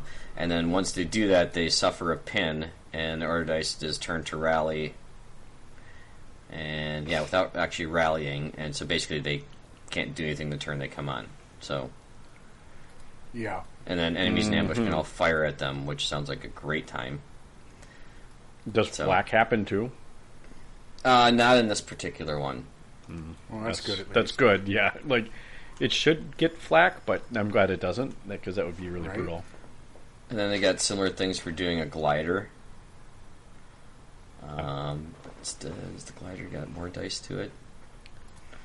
Uh, so the glider is at least 12 inches long, 3 inches wide. You can use like whatever for it. And then you There have are to do models roll. out You have to there. roll on the landing impact table to see if any of them got killed, which is like, whoa, This jeez. sounds awful. Everything about this sounds awful. Like I th- no, no, thank you. Which I think is why we came up with better ones. I had also seen one where you basically are lobbing your order dice at the table, and where it lands is then where you start the stick and stuff like that in the direction that the Oh. order dice ends up pointing. Yeah. Um, and if you're really particular about your terrain, maybe you just hold it about six inches above the table where you want it to and just drop it. uh, Yeah. and then there was one Jeff came up with. which works This is- awesome. This is the Does, fun as one. long as This- someone knows how to throw a paper airplane. well, yeah. I gotta Great. have to make the paper airplane as well, That's right. yeah, you And have you to can make, the glider different styles. first. and you have to prevent the opposite team from sabotaging said paper glider. I'm a little bitter about that still, by the way. Sound fine. I think it's your Why fault don't for you tell throwing us the someone rules, Jeff? else's. Yeah, why, go through this. What what were we doing and why were we doing it? Well, we were we were doing an Evan and Mall scenario for early war with the Germans landing gliders on top of the fort, and uh, I thought it would be fun to represent the gliders if we had the guys take paper, make themselves a paper airplane, and then stand about five six feet away from the table, and throw the paper airplane towards the table, and wherever that paper airplane came to rest, that's where your troops got out of their glider at. Yeah, it and worked what great. happened if what happened if your plane missed the table? if you're playing one off the table, I think you got one. They went back in reserve, and I think you got one more chance the next turn. Yeah, And if something like you that. I mu- think that's muffed what it happened. again, they were just they landed somewhere not in the battlefield. And I was playing against Jason, who had none of his planes ever land the table ever, till I finally said, "Just put your dudes in the table so we can play the game." Yeah, that can happen if people aren't good at. If it's drafty or you're not a paper airplane engineer, you know, or you never learned how Or- to make paper airplanes somehow, Or throw them. Or throw someone them. gave you one, say, here, throw this one, and it, it turns out to be a piece of shit. And just for the record, if someone wanted to bring in a 172 like Airfix glider and throw that at the table, please don't hit my train. But uh, hey, if you're willing to wreck a model for it, go for it. Wow, I would I would Uh. go with maybe one of those balsa wood kits. Yeah, the There Airfix you might go. be lighter. Okay, Oh, the Oh, pulse the ones pulse are pretty light. That- is that the one where you got the rubber band and you like spin the propeller up on it? And Yeah, you just let could it get go? a prop on it. oh, yeah, you have- sure, yeah. That's a that's that's a prop plane though, man. Oh well, sorry. Well- okay, well you don't get the propeller; you just kind of have to glide it in. you'd, s- you'd still have to. you'd Well, no, still you to, have the like- propeller one, and you have the one tied behind it on a string There that you doesn't have the propeller. There you It's go. where that one lands. Is where you. It's where that one lands. And while it's in the Oh. air, you have to cut. The, wait a minute. yeah, yeah. You have to have a Ah, second yeah. string to let go of the glider. Yeah, no, that sounds. Oh. Got a pin release mechanism. Um, wait. it's getting Why don't we just actually complicated. just jump on the table, like see where where you land, Pat, and then that's where. Because Uh, I spend a lot of time in that terrain. Yeah, right. yeah. I The- imagine the that- balsa wood would be okay though. It would not be too damaging, I don't think, but it'd be fun. Uh, I imagine that there were a lot of um, uh, participants in the World War II that were put in situations that were like, "Oh my God, I'm going to shit my pants." But I definitely think that climbing into one of those gliders Oh God. and and being pulled by the, the plane in front of you, and then going through that whole thing, holy jeez, that had to be something else. Wow. Well, Yeah. and yeah, and the fact that you're, you know, the gliders are made of like freaking plywood. There, there's no armor on Yes. them whatsoever. You're, you, Right, you're yeah. lucky if No, you're sitting on heavy. your helmet. Like, uh, like I'd rather be in the plane. Quite honestly, I'd rather jump out of a plane in a parachute than ride one of those gliders. Because, dude, Yeah. that sounds I'd rather that not sounds be scary. in one of those altogether, but, you know, No, I- I- that's a I- different thing. Pretty extraordinary stuff. Yeah. Yeah. No, for sure. Absolutely gutsy, gutsy people doing this stuff for sure. Mm-hmm.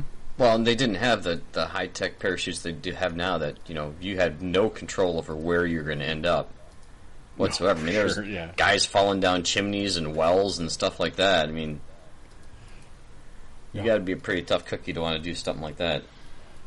Yeah, no doubt. Yeah. Well, I feel like they did a pretty good job. Like Warlord has done a pretty good job of representing. I would say, arguably, some of the. you know, I don't know. I maybe maybe I'm overcharacterizing paratroopers, but they seem to be some of the harder dudes on the that fought in World War II. But yeah, yeah, no, I I feel like they, I don't know, they, they did a pretty good job. They didn't make them all paratrooper Gurkhas, but they still are repre- Man, this they is represent wrong. pretty well Yeah. Yeah. give them enough flavor that they're that they you know people will take them. I, there's value Well, in them. it, if you're if you're starting out, that's significantly fewer models that you have to worry about painting. Honestly, to get them on the table. yeah, unfortunately, like if you want to do Germans, the Fallschirmjäger are their their uniforms are ridiculous. Like Yeah, you might be you able to wanna get put- away with not doing them that way, but they really look they really do look good when they're in their camo. yeah. Was that the uh, the P dot camera that they had? Yes. Or was it different? Okay. I, I- I think it was the Typically, I think it was the P dot. I, Yeah. I think they might have had a couple variants, but Mm-hmm. I most commonly see them painted in the P dot. Yeah, well, it looks great. If it if it's done well, it looks amazing. So Yeah, It, it does look good when it's done well. So mine are all still in their boxes.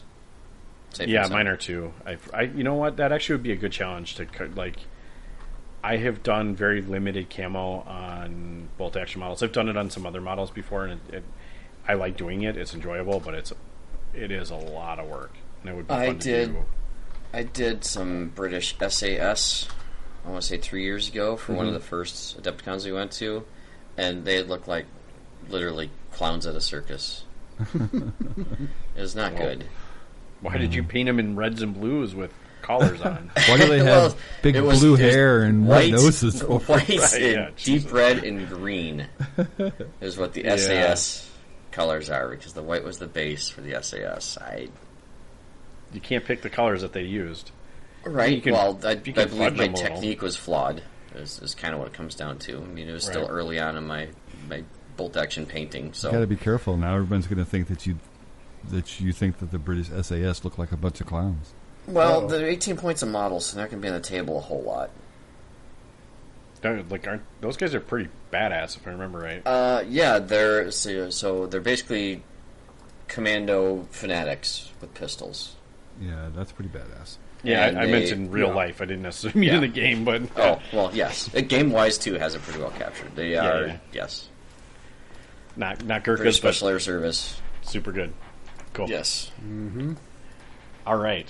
Uh, I think we should all go fold some paper airplanes and practice that because that was pretty bad when we did it. I remember that not It being was fun. it being incredibly fun, but also some people didn't do very well at it.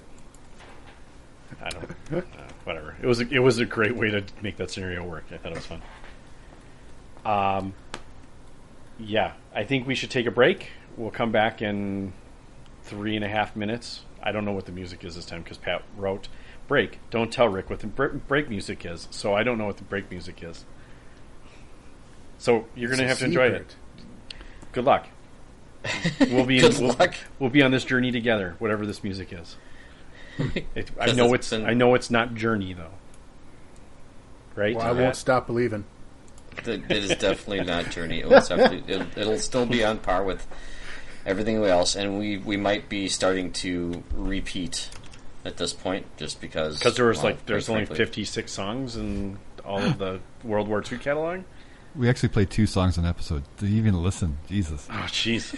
well, I just assumed because of the one episode I listened to was Waltzing Matilda. Oh my god! wow! Oh It no! will be Waltzing Matilda. Deal with it. Oh. Every No, episode, probably something paratrooper themed, I'm sure. Oh, or We had a holiday couple of themed if those. there's any holiday World War II holiday songs. Since it, since we are now moving into the Oh, Tannenbaum? the- what's that? uh, Oh, Tannenbaum? I don't. I'm sure. That's Um, the German oh Christmas tree. Yep. Oh Tannenbaum. Oh Um, Tannenbaum. Oh yeah. Okay. It's, uh, hmm. That's like the Sure. most German I know. it's a Christmas song. sure. Uh, we'll be back in a couple minutes. Enjoy the music.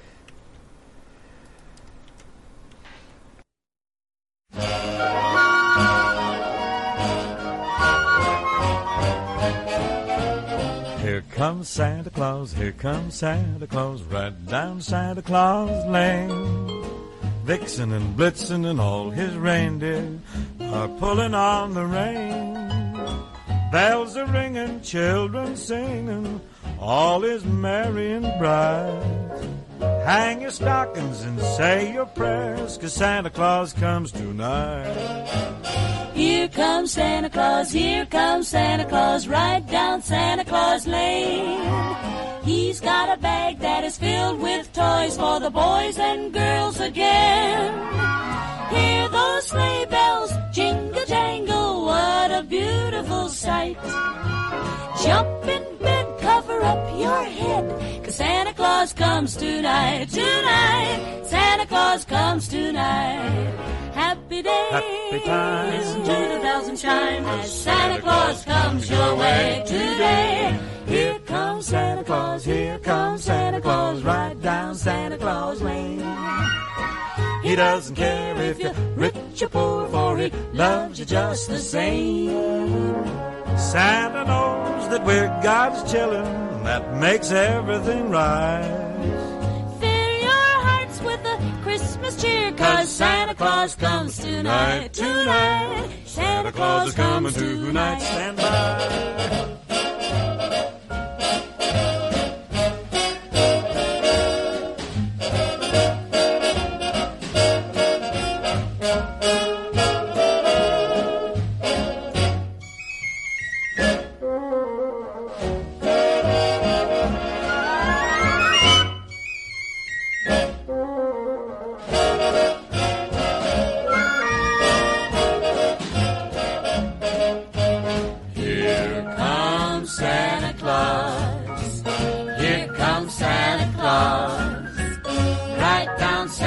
Claus Lane. He'll come around when the chimes ring out. Then it's Christmas morn again. Peace on earth will come to all if we just follow the light. Let's give thanks to the Lord above, cause Santa Claus comes tonight. Happy day. Happy time. Listen to the bells and chimes. Here comes Santa Claus. There it is. All right, welcome back. Hope you like the music. It's great. It's always great. When is it not great, Pat? You do a great job picking out good music. Mm-hmm. Thanks. You do a great job, Pat. Yes, you do. You're doing Thanks. a great job and all. Uh, We still have a podcast, so that's all right. yeah, we do. We haven't played in months, and we're still we still have a Well, podcast. how so- how yeah how do we have a podcast? I mean, to be fair, most people haven't been able to play for months, so we're kind of in the same boat as everyone else. Right? Well, they're all painting away, just ready for the day. And if you're still listening, thanks for that. I mean, Yeah, I Yeah, appreciate seriously. it. Yeah. no one's playing. Tournaments aren't happening. I mean, we're still getting books, and Warlord is still around and, and releasing stuff. But yeah, thanks for listening. Right. All right. Um, so during all of this, Pat, you have been secretly behind closed doors, kind of talking with John Russell and Paul, like because we've been talking. You know, we've been doing tournaments with with Warlord people now. Like we see them enough, and we've met them, and I've seen Paul Walker in a kilt and all that fun stuff. Um, All they have you- to do is be at a convention on a Saturday, and you get yeah, that. well, fair, good point. All right, so millions. of John people Russell or in the thousands. kilt, by the way. Oh, it's John Russell in a kilt. Yeah, not Paul Walker in a kilt. You're right. Uh, no, Paul Walker also does the kill. He thing on does? Saturdays. Um, Oh, Yes. does he? Okay. Yeah, when does- we were apparently at we uh, should all wear Depticon, kilts. Depticon last year, we played against him in a kilt. It's true. Yep. We weren't wearing the kilts. He was. Right. Uh, next year we should wear kilts. well, he's Scottish, so you know that's Snafu's kilts with underwear. skilts. There's there's skilts. Skilts. Kilts. No, they're uh, what are those called? Is that a Uh, um, kilt with with uh, skirt stilts? Shorts. Sk- squirts. Skorks. No, these are all bad Yes, I'm- ideas. What are you doing? We should I wear, wear s- some kilts jorts. You with can see all stilts. my curves. Kilts with stilts. In case you need to do some stucco work, I guess. I don't know. Right. Yeah. If I ever make uh, a drywall company, it's now going to be kilts and- or s- stilts and kilts or kilts and stilts. I don't know which one, but one or the other. it's horrible. Good luck Uh, getting off the ground with that one. Dun-dun. Well, it's really easy. They're on stilts. Uh, anyway, trying to just give you a little history and background is what the hell's going on here. So we It's going talked about great. it's going well. So I, Paul Walker talked to us about uh, organized play. Was it or, was it Supported John? play, they're now calling it. Oh, supported play now. okay, so Supported play. so Warlord is is backing up their product a little bit more with tournament play, which I think is great. I think that we talked about this before. It's a great step forward. Uh, so we've gotten kind of the brief, the early look at it.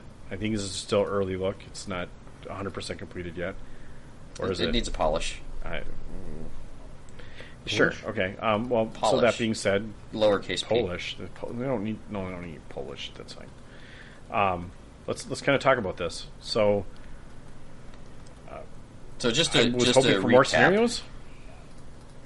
So just to recap, here's here's the the concept that's it has as it has been explained to me, and I'm sure if you listen to uh, John Russell anytime in his Warlord Wednesdays, uh, he talks about this somewhat frequently.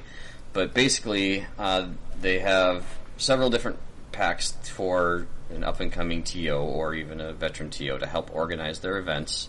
It goes everywhere from how to set it up, how to deal with unruly players, and how to pick scenarios that can be done. And so the gist of this is to have uh, a packet of 12 to 20 scenarios, and they'll be, you know, they might be changing them out when they figure some aren't working great for competitive play. They might be having some good submissions that they might add some more into it. So they're considering these all living documents that they can be changed. It's being tested in the U.S. first before it gets rolled out to the rest of the world.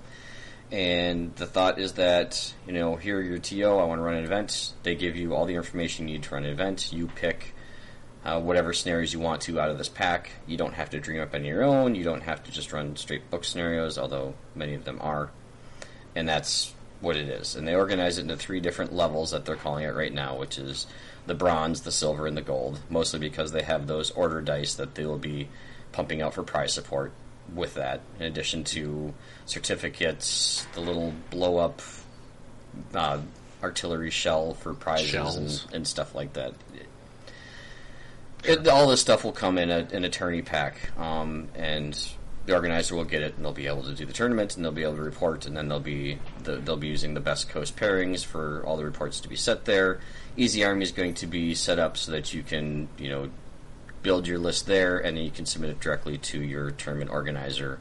And he doesn't have to do any work to know if it's a, if it's a legit list or not because it'll be set up on Easy Army to do that. So the That'll be bronze a and first. silver, the, the, well, they're working with Greg very thoroughly on getting all this. That's Um, awesome. Yeah, that's good. uh, there is there is a um, and I'll, when we post this episode, someone remind me and I'll track down. There's an email that you should be sending if you notice anything that's discrepancy on the Easy Army that you should send it to, and Paul Walker and John will work through it with Greg to make sure it gets corrected. So, Sweet. so yeah, uh, yeah. It, it, it's- it sounds like once it gets going, it'll be a good deal, and once we get to have tournaments again, that'll be even more fun. Yeah, that's the that's the big trick is being able to actually try this in in the wild. So the So- bronze level are minimum 10 players, minimum 750 points, minimum three rounds. Uh, you can have whatever army composition you want to. If you want to allow theater selectors, if you want to allow any units that's printed in a book anywhere, you can do that. Same thing with silver, but I think that goes to a minimum of 16 players, and I think it's still minimum three rounds, but can be five rounds. And again, you still have the full discretion over you know what the army composition are. You get to the gold level ones, and those right now are limited to only the armies of units. Uh, and then of course they they bring in the Australian and the Chinese from their respective books, and hopefully they'll be including the Canadians from the new D-Day two book, so you can play those. But right now you can't use any of these other units that are out there at this stage. I am Even still even if they working say they're with- for reinforced platoons, right? Yep, I am working matter. with uh, with John Russell and, and, and Paul Walker on this, and I have comprised uh, every army entry from all of the campaign books, and I have it in a nice PDF. I've or sorry, I have it in a nice Excel sortable file. And I've sent it to him, and we'll be working together to see if these can be allowed in these gold level events. But as for right now, they are not. So that's what they're that's Cool. what this competitive play is, and that's what their or supported play. Why They changed the name halfway through. I don't know. It's messing me up. Yeah. But so we're just going to kind of touch on this, what these scenarios are. The, I mean, they're kind of in their infancy, and we'll just kind of we'll just kind of give you a quick rundown of what they have going thus far, and we'll you know that's what we're going to do. yeah. Totally cool. All right. So the packet. so the has first 12 thing they've done scenarios is in it. they've Oh, yeah, Yep, go ahead. as of right yeah, now. Yeah. so the first thing you have to be aware of is that they have all the special rules centrally located. You know, for what forward deployment is, what objectives are, and what prepar- No, I, preparatory was, bombardment I wasn't even is. going to dig into that, just knowing that that's likely to change based on feedback. And I mean, I think that's a like I don't know. Yep. We can go We- through we've it. I mean, I tried think this that's at- a yeah. We've tried this Operation Snafu, and you know we have uh, here's these rules apply to every scenario, okay? And people read the scenario and come up to me and go, "Hey, how do we do this? What's Yeah. the second line on the first page?" Oh yeah, I didn't see that. Yeah, players only barely read what's in front of them, so Mm. Yeah. Yeah, well, they want a one pager when they walk up to a table, especially like, uh, I mean, I, I look at a gold level tournament, and the only one that I know of is is the World Team Championships. Like, I don't want to Adepticon, have to look Nationals. at or yeah or, or nationals even. It does, yeah, like they're they're super high level events. I in you know in WTC was what was the round limit two hours yep. you can't waste time looking at three pages in a book in a packet to try and figure out what the rules for that particular scenario. You need them like all on one sheet. Like uh, here's your one sheet for this game. Everything you need to know is on it, outside of how to win the game, or like it tells you how to win the game, but how like how do you how do you win the game? You know, you know what I'm saying? No strategy, but it tells you everything you need to know about the winning conditions. I don't know. Yeah, I. It's an interesting way of doing it. But I, I- to Pat's point, we've already gone down this rabbit hole. We we from experience have done this. It doesn't work. We you need to kind of conclude that with every scenario. Uh, so there are twelve scenarios currently in this in this one. I think okay. Uh, yeah, so we so we we went over that part. So let's talk about some of these scenarios. So there's 12 scenarios. Are there any attacker defender ones in here? Well, let's let's Yeah, let's start at the scroll top. through and find out. Yep, we, yep. Mm. we like your live reactions, Rick. So No. Man's land. That's the first scenario. there you go. Nice cover. Mm. Uh, scenario. Yeah, so scenario one here is no man's land. I think we've seen this all before. I don't think That- That's there's any it's a twist on straight it either. it's a straight book scenario. Yep. Um, uh, it is important to note that there is only three possible outcomes. You will either win, lose, or draw. There's yeah. no major minor victories, major major minor losses, which I know a lot of a lot of GTS like to run just to give some some breakup points between those that win all five games and those that barely won all five games. You know, yeah. just- Or even so three that's- three game tournaments. If you have a three game tournament, you need more separation for Yep. 20 man, three man game tournament, you can't just rely on that somebody is going to have gotten to play the top level table. Like, you know, Right. you're not going to necessarily be able to pit one and two at each other and not have the three time. and four, you know, end up in the same exact scenario. Uh, you just have to be super cognizant of that. So I think that's why I. I've se- we've been to a lot of tournaments, not necessarily just bolt action tournaments, and like the more points you can separate people by, just based on how they win the game, makes a big difference. And I think that might be something that they need to look at a little further, just as far as like, I mean, it's nice that you get three points for a win, but I think you need to have a little more variance on minor versus major victories. Right. Yeah. You know, you you eked it out in the seventh turn, or you you you crushed them from the Yeah. word go and you Yeah. tabled them. You know. in some regards, I like that they don't necessarily make it so that you're, you know, you're you're encouraged to not take your your boot off the throat, so to speak. Right? You're not gonna. I'm not saying you're gonna do this because you shouldn't anyway, probably. But you know, you, you might play a little softer if you know you're winning. Make it a better game for your opponent.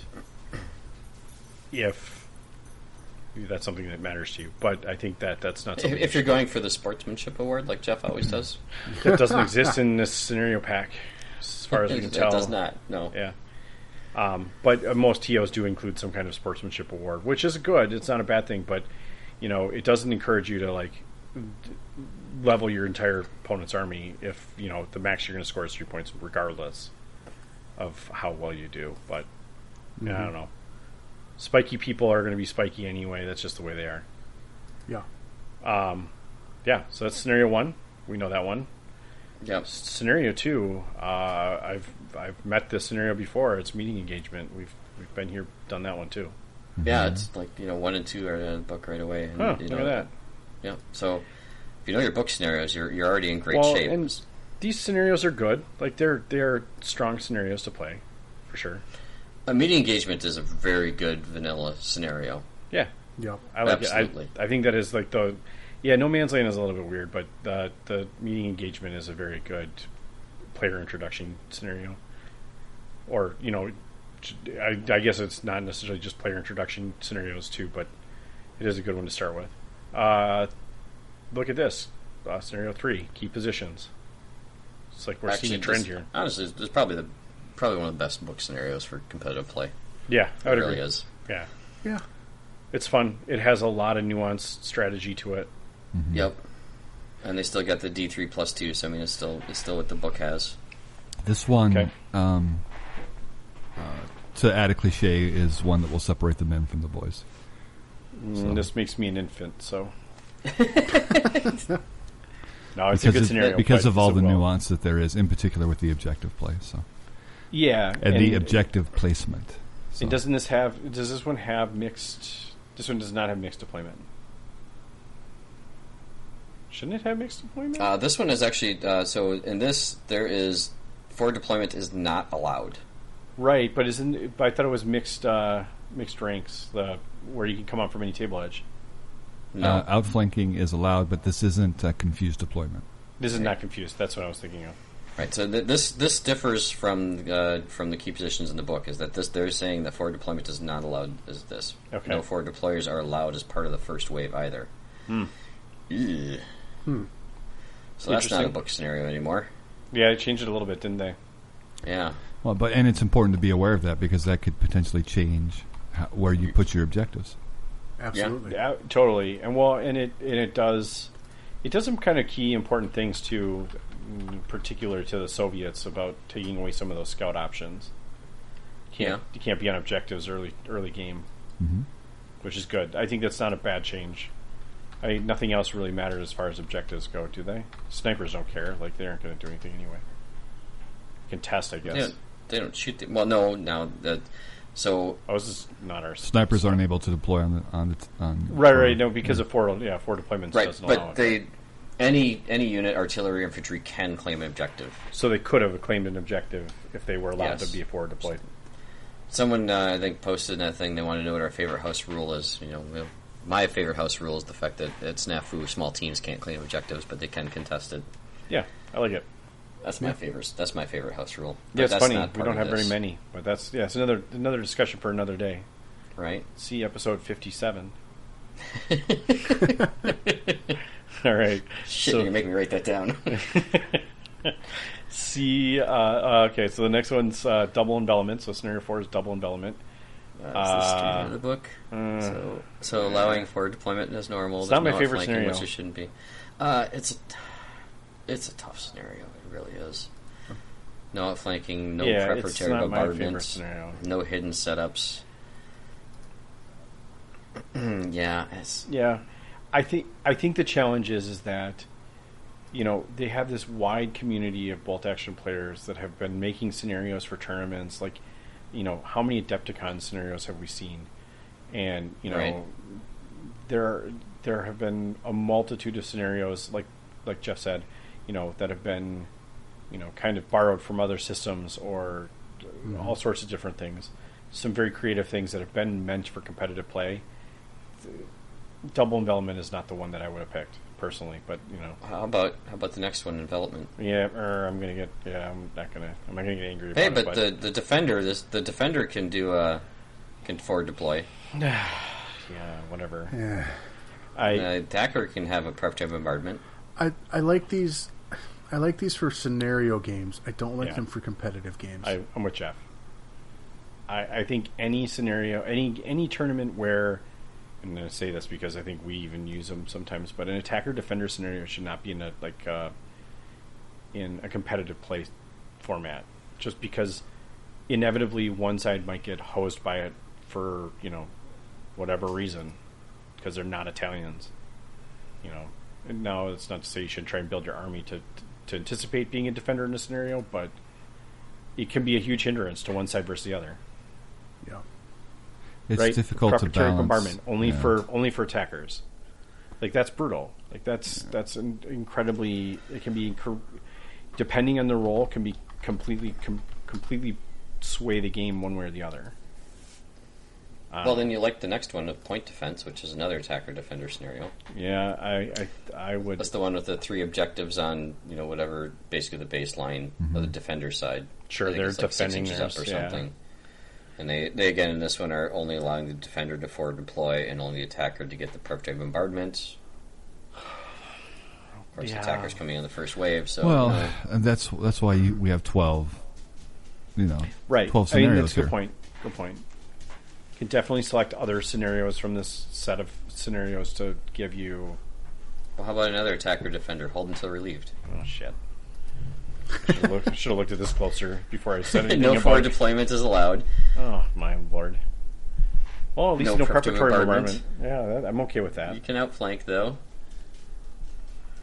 Didn't this scenario So- usually have preparatory bombardments though? I feel like there was. I feel like they. my book.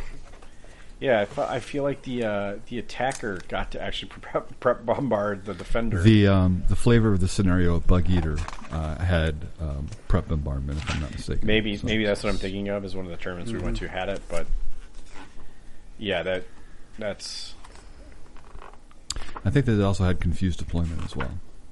okay. All right, let's see here. Hold until hold until you're relieved. So Yeah. I tell that to my son all the time when we, he has to go to the bathroom.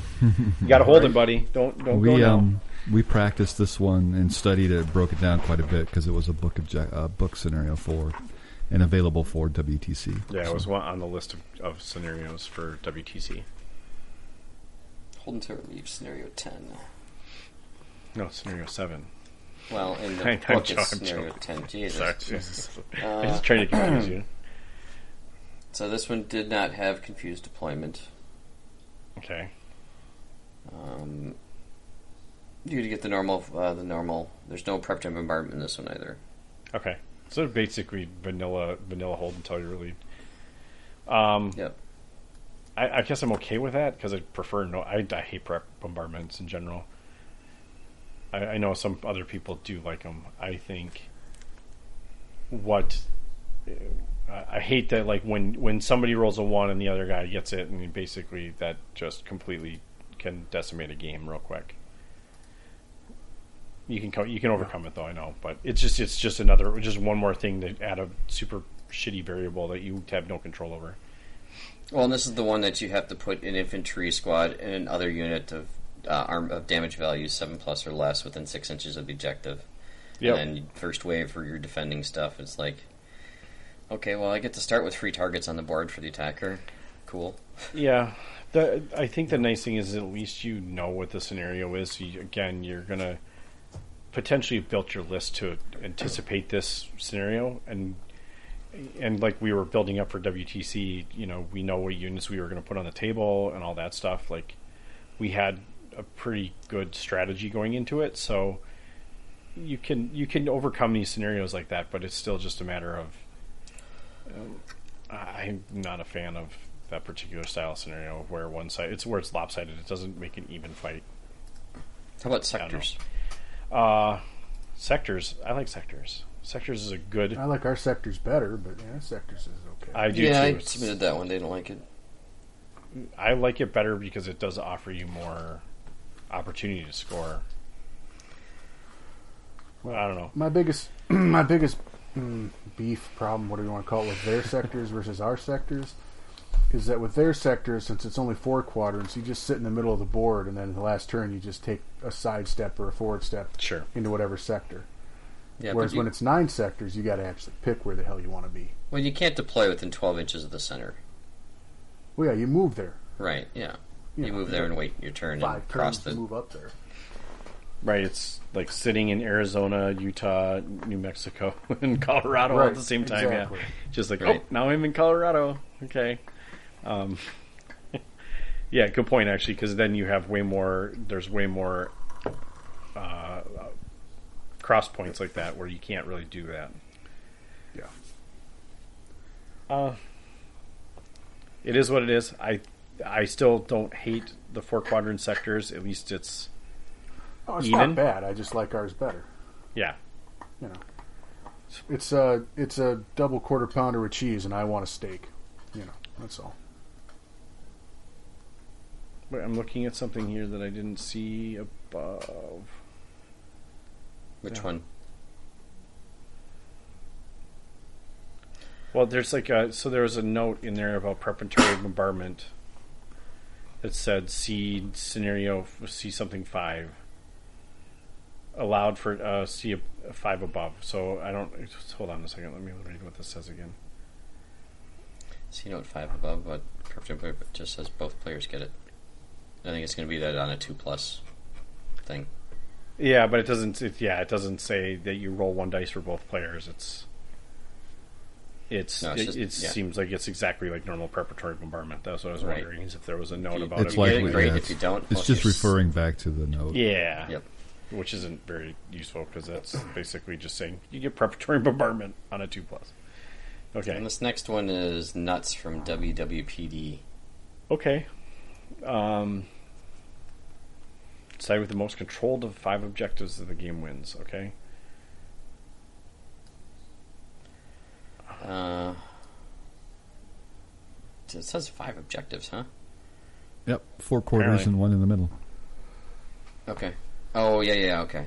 And I think there's this the. The one on your sides aren't worth anything, and the ones on the other sides are worth two. I should not say that. That might be a different scenario. I think That's that a might be di- Heartbreak that's, Ridge. yeah, that that's might a be different Heartbreak Ridge. scenario. No, it's it's whoever holds the most objectives at the end of the Okay. game wins. Yeah, this is just each objective is worth one objective. Yeah. Sure. So one one objective in the middle of the board, and then you take turns placing the next objectives um, six inches away from the table edge and twelve inches away from any other objective. So Okay. So it's like key positions, but set at five, and one has to be in the middle. yep, Okay. So that's that one. Yeah. Okay. So this is the one I was thinking about. Heartbreak Ridge is the next one. Never another WWPD. Well, I mean, but isn't nuts just essentially key positions? It's key positions with set With a five, set and one number has of- to be in the middle. and Yeah, one in the middle. yeah. Okay. All right. You'll find a lot of these are a variant of key positions. It's which is a good scenario. I, I don't hate that scenario. I just I kind of just would rather have nuts than key positions, just from a standpoint of like you know how many objectives there will be con- constantly. Because you always roll three, I always roll one, right? or So no, I three always objectives. yeah yeah. So you get three objectives, and I get to place one. Yeah, it's usually what happens. Something like that. So then Heartbreak Ridge is another one. Uh, so there's three objectives. There's uh, one in the middle, one in your, it's the table quarters like the sector is. One in your quarter, one in your opponent's quarters, and yeah, the one on your side's worth nothing, and one on your opponent's side is worth two, and the one in the middle is worth one. So they're So this is diagonal corner objectives, deployment? basically. Yep. Yeah, so it's corner objectives with you have a yeah. I can say I know I've played this scenario before. This is a pretty common or pretty famous scenario. It's been around for quite a while since version Yeah. one, so Yeah, this is Um, another Brad scenario. I, I like it because it offers a new way of deploying. It's the first one I think that's really truly different. Other than I guess there was the uh, whatever the one that unit you had a couple units to the middle. Hold until Yeah, I'm relief. trying to remember what that one. Yep. Hold until relieved. Yeah. So I I like some variance in deployment. I think that's nice. Yeah. But otherwise, Yeah, it's, it's a this good is scenario. this one's kind of interesting in the fact that you need to protect your objective while still going after the other ones. Yes. So While drawing enough of their crap out so that you can get to theirs too. Like that's the tricky part. season hold. Uh, I Season think there's hold. another d- another WWPD one. So it's Wow. another objective one. Okay. It's another uh, table quarters again. It's an attacker defender scenario. Yeah, it's attacker defender key positions Yep. with table quarters. I mean that's you know sure.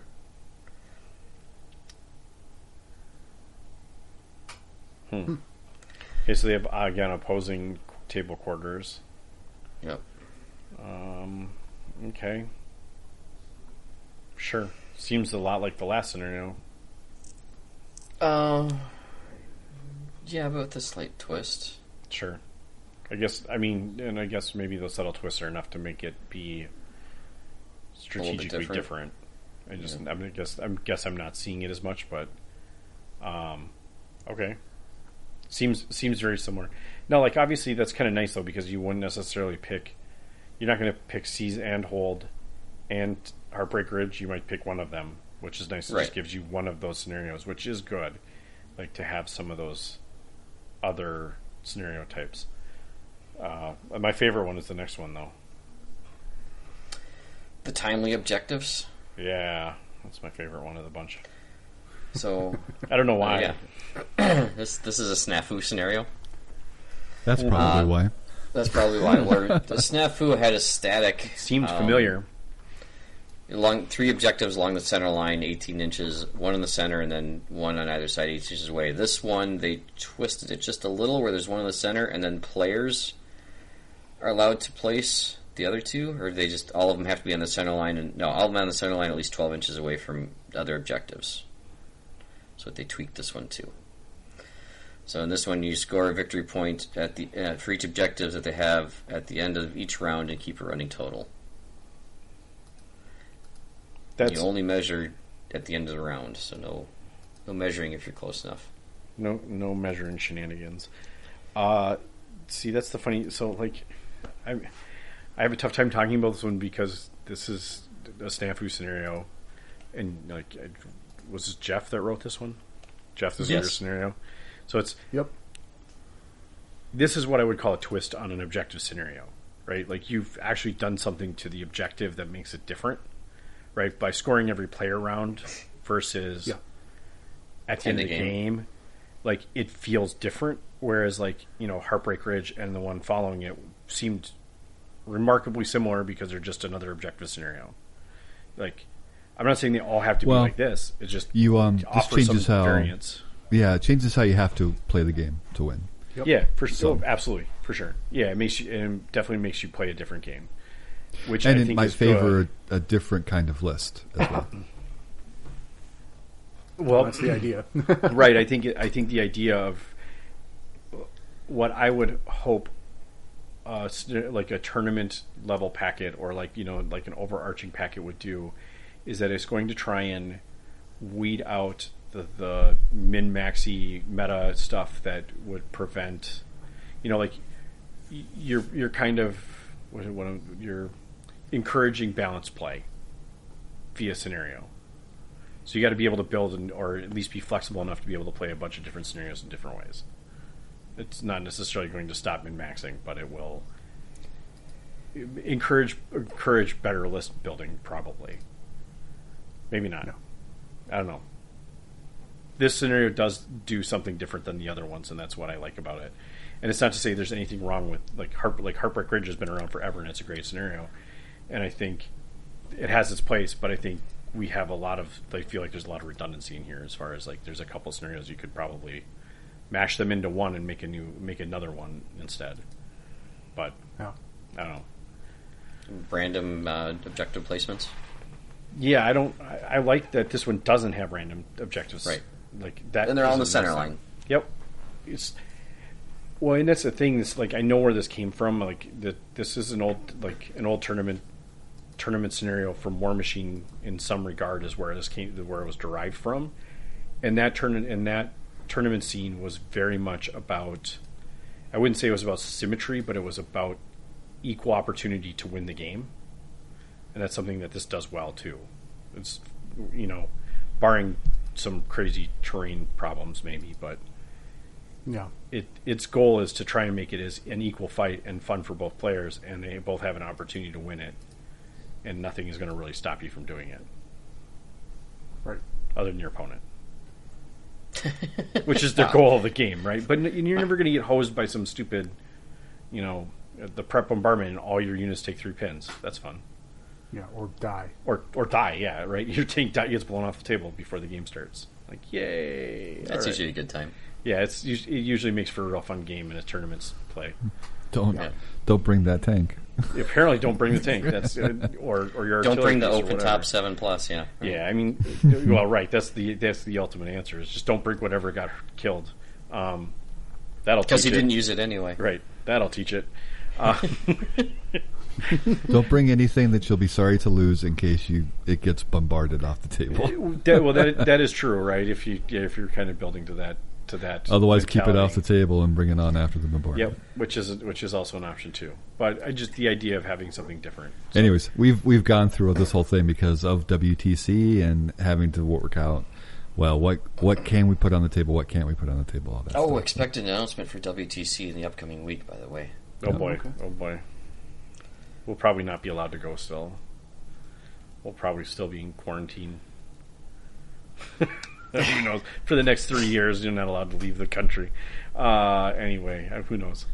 Okay, well, that's the end of the scenario pack. Well, before we- yeah, before we move on, Jeff, what do you think? I mean, you can, one of your scenarios is kind of in the pack. Are you happy with it? Um, what's, Yeah, what I'm are you glad- thinking?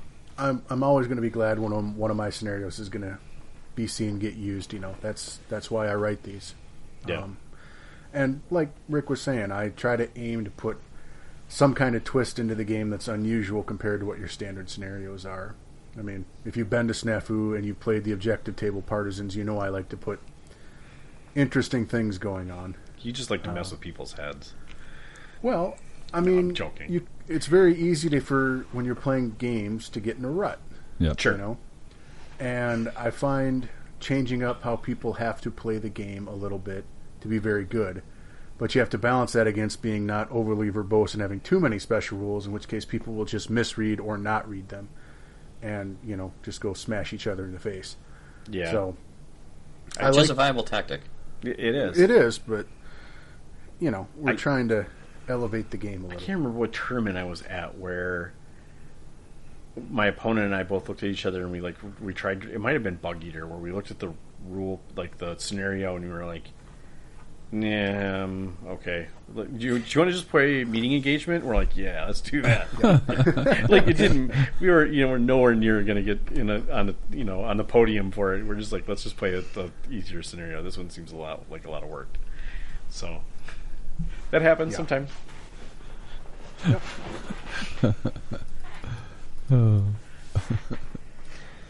Uh, okay, well that's I. I like where they're headed.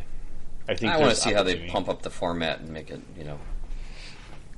Yeah, I mean, well, like, they definitely need to clean it up some. Like, I mean, obviously we're getting a pretty rough cut of what's going on, and I think that's that's okay. That's good, but Promising start, I think. yeah, Yeah. yeah. I mean, I don't think there's anything wrong with any of them. I I shy away from attacker defender, and I think there's a lot more opportunity for other scenarios. But I also think I think we talked about this before about opportunity that this isn't necessarily going to be a hundred percent static list of scenarios. Maybe you know down the road they'll add a couple more, or you know take a couple out and add a couple more. Maybe hopefully, Yep. you know. Or maybe we just have to learn to play double envelopment. Yeah, we can, and we can do that too. I don't think there's anything wrong with that. I just don't. I, I don't Double know. envelopment is fine, except when you get a table that's got lots of roads. right? Yeah, you're like, and they're like, I just took all my stuff on a truck and went off the table. You're like, oh shit, I guess it's, I guess good it's times. game. Good job. yeah. Okay, all Yeah, right. Well, Well, then you got to blame the board designer on that one.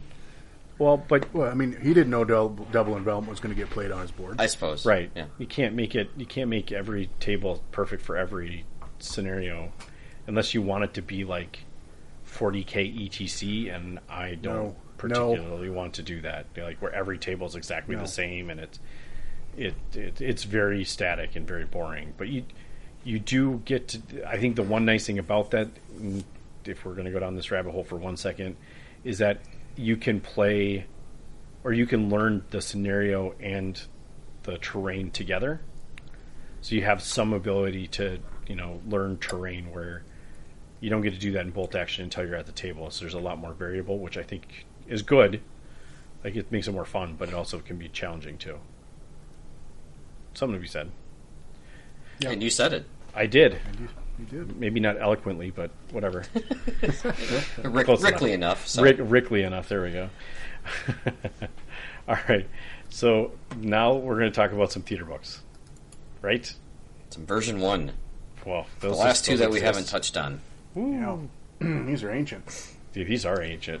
Like they're You know, I was actually looking at the, the Osprey website the other day, and they actually have you can actually have them listed in order of release date. yep. And uh, this Duel in the Sun was actually the second to last in first edition.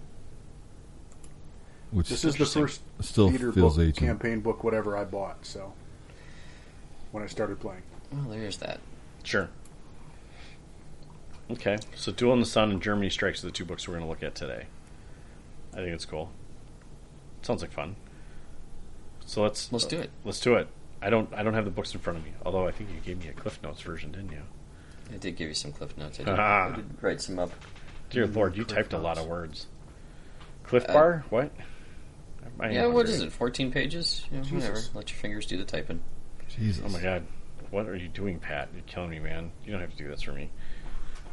It's way more, way more work than it needs to be. All right. Anyway, let's let's let's dig into it. So, Duel in the Sun is primarily is it Pacific or is it what is it's that no, Duel in the Africa? Sun is uh, early North Africa. early North and, Africa okay. And Italy. And the And invasion Italy. of Italy. the invasion of Italy? Okay. All right. Interesting. I actually never have looked at that book. I don't know why. Because I didn't. There's a, there's a couple good spicy meatballs in there. For real? Like Italian meatballs? Like they got some. good- Well, they uh, no, there is an Italian unit, but they do have some some special rules for uh, inv- for the invasion of Italy. Um, and this, I think, is kind of where they spawned the whole team tournament concept because Okay. they had the rules for the multinational forces, which is what we all know as playing teams, where you have the same side and they have their order dice. Uh, although in these special rules, they say that you can have the same color, but they do recommend that it is played by two different players and you do do two different colors for each team. So this is this is kind of the advent of where the team tournament concept came out. So I think that's kind of worth mentioning because now I believe that is actually in an appendix in version 2 rulebook, but this is kind of where it was first introduced. Okay. And they also first introduced the free French in this one as well. Sweet. Uh, and then they had some other special scenarios. Uh, they have Geronimo, which is we kind of talked about earlier. Uh, it's the airdrop to deploy. Um,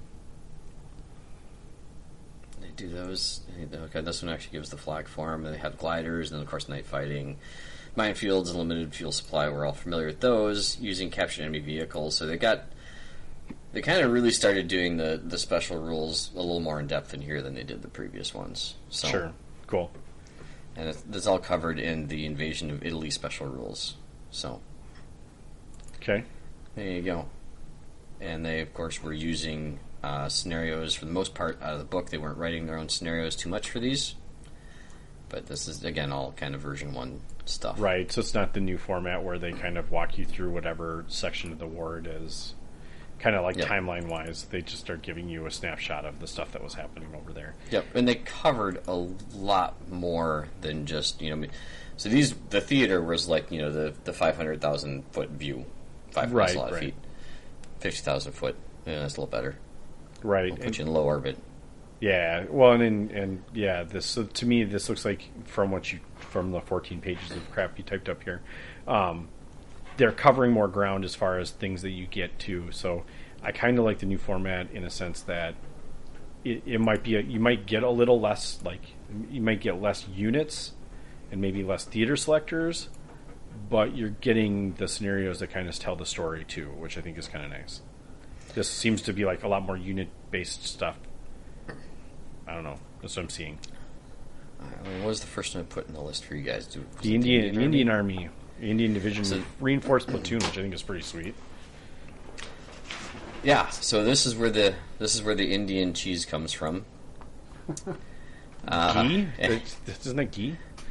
Indian cheese? Well, th- this is, this is um. So it's an it's an armies of Great Britain, but they have a, a small twist. So they, um, they have unsurpassed un, so unsurpassed bravery. Say that three times fast. Uh, which basically gives them the you know for the motherland that the Russia gets. If they're destroyed, they can re-roll. If they fail a, mor- a morale check and would be destroyed, they get to re-roll and apply the results it's cool. and then they also let's see they have so they get the normal armies of Great Britain and then these. So Oh, you, sorry, oh. you, you trade all three British army special rules. For, these these, two. two. okay. So The you don't get the unsurpassed bravery free- and yeah. the manpower of the empire. We get a free ten man regular rifle squad. That's that's pretty good. Free t- free regular squad is way better than the Soviet one, for sure. Yeah, Hmm. I mean you're giving up your artillery observer for it. Yeah, You're giving up you know, your your rapid fire. You're giving up your Hmm. preparative bombardment. yeah. I don't know if it's better than some of those other rules, but I mean, obviously it's not because you get your free observer, and then on top of that you get free shots. That's it's not better, but it's it's flavorful. I like it. I mean, it's. I like it's how they better than phrase some. it that you may trade them Right. Oh, did they really? That's how they wrote. wrote really? They said, yeah, they threw the word "may" in there. You may trade them for these. Well, I imagine that's so you can keep your three British Army special rules um, and not take unsurpassed bravery and the manpower of the empire. Yeah. So, If you're still painting your Indians, Right. Right, It's making it so So- you can still play them the way you want to. right. It makes I've- sense. I've heard this abused a lot in um, tank wars or armored platoons to get the get the free squad, Oh, sure. and then a lot of people paint their Indians rather pale. you you know, don't paint, don't repaint their British, and just field them as as this. Right. Uh, I've heard some okay. some tournament reports about that, but you know, eh, That's whatever. that's a that's a hobby aspect of things. That's I mean, Yes. it's not. I Yeah. wouldn't say that's a level of rivet counting, but that's that's getting closer. we we uh, we we accept all the players. Let's yeah. let's pitch a bigger tent. No, I, I have no problem with it. I can see why people would be upset about it, though, if they're playing Indians and not have they don't have any of the Indians on the table. But whatever. okay.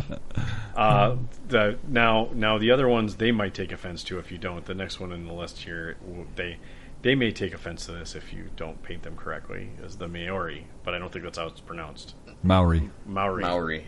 Maori infantry, which are they're badass in, in my They're, opinion. they're regular infantry, they're regular or veteran, Yep. and then you pay an extra point per man, and you add this tiny little rule. Insignificant. Formable fighters uh, do not benefit from the national characteristic you've chosen for the army, but instead always have blood curdling charge, up and at 'em, and tough as boots. Nice. Affectionately referred to as Gurkha Light. Yeah. Uh, I have a bunch of And- guys and they- in my closet that are going to be these guys when I get to them. And they are available as a generic reinforced platoon selector for Yes, the they armies of are. Great Britain. I, I like them. Yeah, they're awesome. Yeah, there's They no much are- not to like. They're not Gurkhas, but they're pretty damn good. Well, Yes. they're Gurkhas and everything except Scary Blighter. Yep. So you have the rest of your British force having rapid fire, and you throw a couple of these guys on, and you're like, hey, here you go. An extra point, and I get three special rules. Oh, okay. Uh, I my my army was going to be all these guys. I'm not going to lie, except for anything that can't be. Essentially, I, Uh, I, I guess there's that. I, I well just because it would look it'll look it'll look scary on the table. It, it would look scary on the table. You, you are correct. Right, I'm trying to think of where, like, so I'm doing a little research as we go because I'm, I'm, I'm, I'm sorry, I don't remember where these guys are from. Because they're from New Zealand, yeah, right? Yeah. Okay. And the uh, Mm-hmm. and the islands. Yeah, so they're, they're pretty badass dudes. So, Yeah. Oh yeah. Uh, okay. There's- Speaking of badass, yeah. Okay, let's keep going. What's the next we, one? we kind of touched on them. This is the, the Special Air Services, or the SAS. Um, yeah. So that's, uh, what are they? Veteran. They're veterans. Four guys. You can add up to four more. 18 points each. Can you can you can bump up their SMG up to SMGs for two points? Anyone can. Two guys can have an LMG. You can further upgrade that LMG to a Vickers K, which now fires five shots instead of four. And if you really s- feel so inclined, you can give them anti tank grenades. But they have the special rule who dares wins. They're fanatics. They've got behind enemy lines, so they're they're not taking the minus one when outflanking. Uh, sorry, just don't take it when coming on the table. Out, outflanking. Oh, sorry, just when outflanking. Tank hunters, yeah, sure. And then I mentioned the Vickers K, which is an extra dice. And they are a generic reinforced platoon selector, and they are really good. they are the Brute Squad. They're really expensive too, so Yeah, that's kind of the unfortunate side effect of that For one. the record, though, they start with pistol and rifle, so they already have tough fighter. Which oh, is why your submachine gun is only two more points. yep. Uh-huh. Thank you, Jeff. So, uh, veteran is thirteen. So Hmm. fanatic is three. Pistol is another one, and So then your 17. special deployment rules is why they're eighteen points each. So yeah. fairly costed. Yeah, no, it's not that they're not fairly costed. It's just nobody wants to spend that much on it. Oh, we fought these guys. I've played against these guys before. I mean, they're the They're very SAS, good. so there's definitely There's not a lot of them, but they're hard as hell to kill, and Yeah. they hit like a truck. They got Sure. some really great, interesting modeling options because you don't have to necessarily uniform them. They can look very uh, pedestrian, for lack of a better term. Ragtag. Yeah, Okay. I like that they can have Shaggy? the Vickers K. I think that's a cool rule, but I don't know why you would put them on this squad. So, because this Flavor. you're going to get this squad up in people's faces and just wreck shit. you're with gonna them. SMG the squad and outflank them. yeah, You put the Vickers can for flavor yeah. because it's historical. Not Two of them there you go. Yep. for only fifty points. Okay. because the squad doesn't cost enough yet. right? Exactly. How many? Because how many? Yeah, they're twenty five with 48. Vickers K Yeah, so it's yeah twenty five with the with the for the with extra the shot. upgrade. Yeah, that's too much.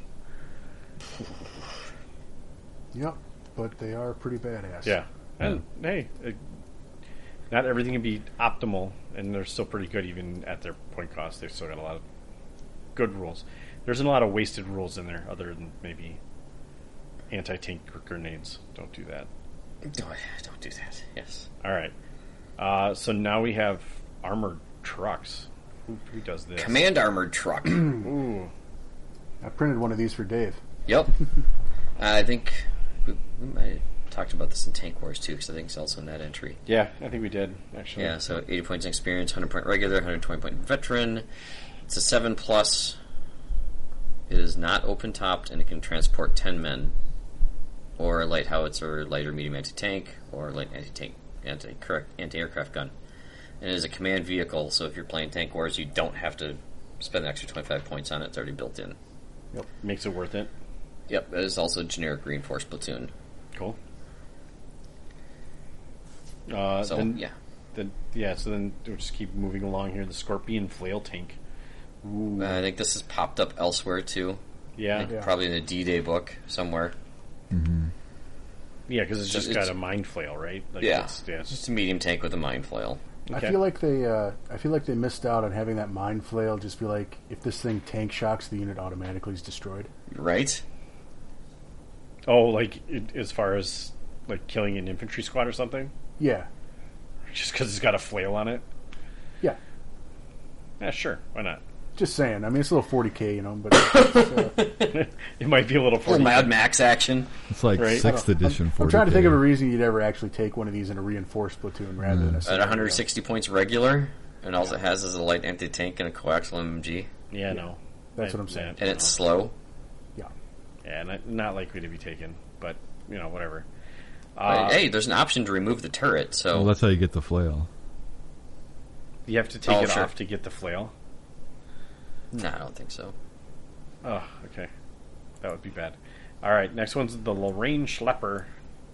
Everyone loves a schlepper. We're into German units now. Yep. Well, technically, that's a French vehicle that the Germans took, but sure. Okay, If you want to get all semantic on it, jeez, Jeff. Yeah. Well, All right. No, yeah, that makes yeah, that, it- that makes sense because otherwise it'd be like the Lorraine Schleck Schlepper or something like that. sorry. It'd be Dale, just to hard. clarify, it is an option to remove the tank, making it the Scorpion Mark II. yeah. Okay. Fun. I mean, you can get a regular heavy anti-tank gun for what 155 points. A heavy. This is on Yeah. a, this is on a That- chassis though. That is that is not the way I would go with that. I would go with the heavy howitzer at that point. Yeah, I mean, you would probably go with the heavy howitzer, but if you were looking for a cheap tank destroyer in in a German list, that's a heavy anti-tank gun. On, uh, I mean, yeah, Armor seven open top. Yeah, it's. I could see it being used. Uh, Although I mean, I mean that's I could going to save hit the 40 hard. points Although your and heavy punch howitzer it. is probably a better, a better, Yeah, a better return. Yeah, but you could just keep it at 115. A medium anti-tank gunner and medium howitzer is pretty damn good at 115 on a. oh, that's a low that's a armored great point. chassis. You're right. Yeah, especially in a meta where you're not necessarily seeing a bunch of big tanks, but Right. yeah, that medium howitzer is going to do work. Yeah, that'll do work. I like this. I like this entry. That's a good one. does it does it it can be both of them then though? Or Either or. Either or. So well, no, no, like in the the listing, so it's One forward forward facing facing or medium, medium, howitzer. You anti-tank, just choose or one or the medium other. howitzer. Okay, all right. Yep, open top Yep. seven seven plus armored carrier for 115 points regular. Cool. And then you can That's upgrade great. it to heavy for 40 more points. Does it look good? Because if it looks good, then this is this is a great great entry. It's a generic reinforced platoon selector. We're all- Google yeah. This. Dude, it Everyone looks it check- looks It looks amazing. okay. Yeah, it looks cool. Sweet. Here, I'm gonna post. Yeah, it this in does look here. cool. Yeah, you, you can. I can get behind seeing that thing. I yeah, mean, Warlord even makes one. Oh, that's 15 centimeter. Yeah, That's the heavy. Lorraine. it's Lorraine kind of got a Schlepper. weird. It's got a weird freaking giant ass end of this thing. I think we've actually looked at this before in previous. Look, look at the. You got to German- remember, all of, all of that ass end is is welded on by the Germans. Right, right, right. The So this- original vehicle is just an artillery tractor underneath there. right. Sure. And they just put a German turret on top of it. Well, it's not even a turret; it's like a Box, metal box, box with an box. artillery piece like welded inside of that. That's cool. Yeah, that's essentially what it is. Cool. It's for the price.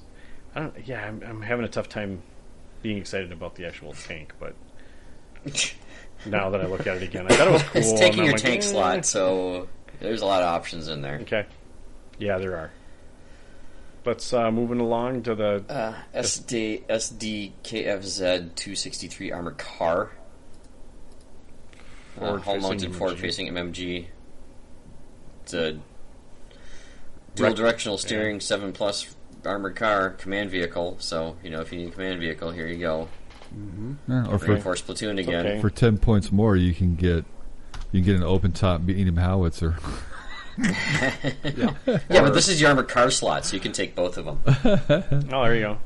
Well, the one right below it is more exciting to me. You tweeted the the the uh, six three Diana, Diana half track, Diana? which gives you an anti tank gun at least. Yeah. It's a little better. Forward facing medium. Yeah, Uh, it's, it's open top, though, and it's not dual directional steering. yeah. There's that. Okay, fine. Neither one It's of a them are half good choices. track. Don't take either one. Uh, So in the half track, it is a tank destroyer slot for your generic reinforced platoon. so it takes your tank. Yep. Eh, yeah, Yep. it's not- don't don't take that one. Unless it's flavorful for whatever list you're building, because Yeah, then then that's do good. it. But it's, if you need to sing "Oh Diana" or something, No, sure, whatever makes whatever floats your boat, man. Take it if it take it if it water floats my boat. Yeah. In Uh, most cases, So let's go to the nine nine nine nine uh, light Africa division. I like saying nine nine nine. Niner. Nine hundred ninety ninth. Inexperienced regular squad, Straf Battalion. Okay, this is we've seen Straf Battalion before, so this is yeah, nothing. basic loadout, but you can make them shirkers. Yep, yep, Meh. yeah. I don't know. That was yeah. it's- Can make them cheap. They're pretty cheap to begin with, anyway. If you want to go inexperienced, inexperienced shirkers, that sounds like not a great choice. Well, they don't cost anything, so No, There's they, that. they don't Yeah, cost you yeah. much. so this is this is the you can fight back with the Russian Spam here. cheap costed one. It's basically the same thing, right? Except Alright, so- Shirker socks. Uh, yeah, it does. But your inexperience starts at four points. Shirkers is minus three points. That's weird because inexperience is usually seven points anyway. They they Yes. may this may have this write up may have actually included the shirkers, so that's just four points Yeah, probably. I feel like it did, but whatever. Yeah. Because otherwise, one point a model. Hell yeah, I'll do that all No, day. no, no, because the additional models are four plus four points each. Unless that's in uh, typo on Pat's part, but that's sort of so is it I feel including like shirkers? there's a, I think I feel like there's a typo in there. right. Because a one point model is pretty ridiculous. Even one if point they're model, the shirkers. rifle is stupid. Is even if it's a shirker and experience is, Yeah. is stupid. Cheap. Right. That's- Didn't that's we probably weren't we correct working somewhere. like like some partisan math That where was we close, yeah. put They took that away. Yeah. now. pistols and things like that? and- Yeah, it is. Yeah, so- one guy, one point. Expect that guys to be pistols. taken away if it's there. Yeah, that Right. got It's taken not. I'm sure that got it's taken not. away. I think we know what they were trying to do here, so Yeah. Yeah. It's four point models would be more I could open appropriate. FAQ, but it sounds like a lot of work. yeah. Yeah, yeah, we're not doing that right now. It's too late at night for that. All right, so next we're going to get into some U.S. units.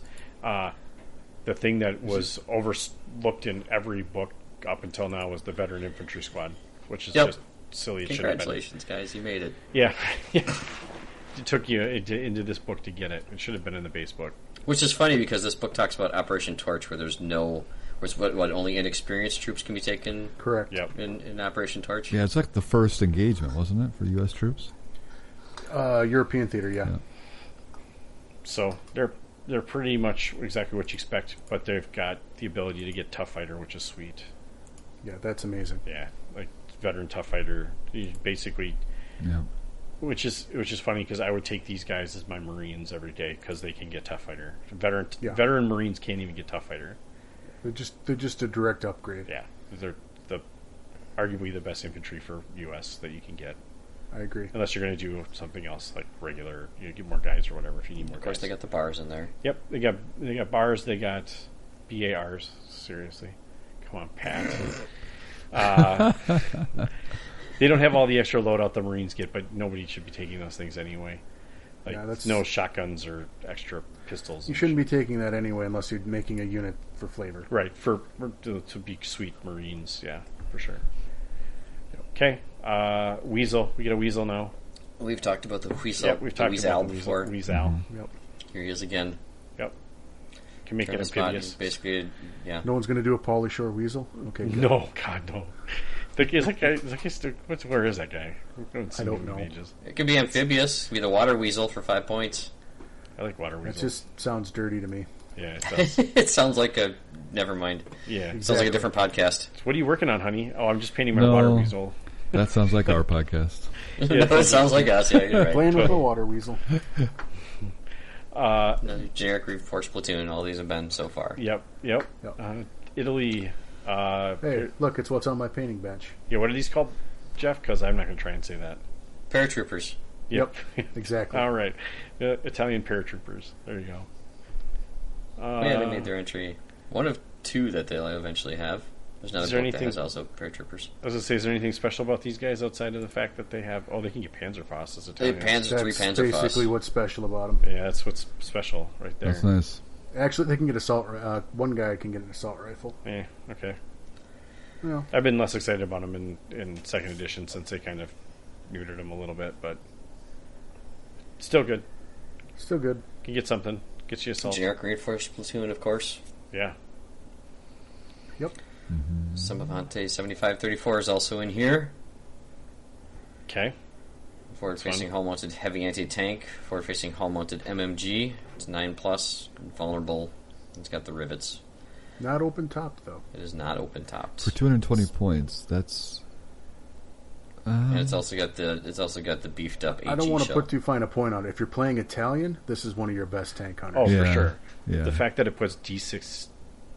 Uh, wait. No, that's hits. Yeah, remember you got to translate that. It goes to Yeah. the three inch template. Goes Mm. to a bigger template. Okay. Yeah, That's cool. yeah, you got to translate the first edition stuff. Yeah, yeah. That's right. Okay. So, yeah, I. It's and of it's course, just okay generic stuff. reinforced platoon selector. Okay. Uh, I I don't hate any of it. I think there are some stronger things in here than others. Obviously, M- Mir- M- Maori and the Indian Division stuff is pretty bonkers compared to some of the German stuff as normal. Fun book overall. I obviously I think it's I don't know if if if I were starting out in bolt action, I don't think I would suggest people go pick up the first edition theater books first. I think it'd tell you to get some of the newer books before you go back and get this one, but this is probably a fun one to get later on. Yeah, no? Yeah, there's there's some. Uh, so if you pay, do some, look read through some of the the scenarios around the taking of Italy and stuff like that, there are actually some pretty interesting ones there. Which is which is funny because None of them make the Italians any better. I'm just gonna say that.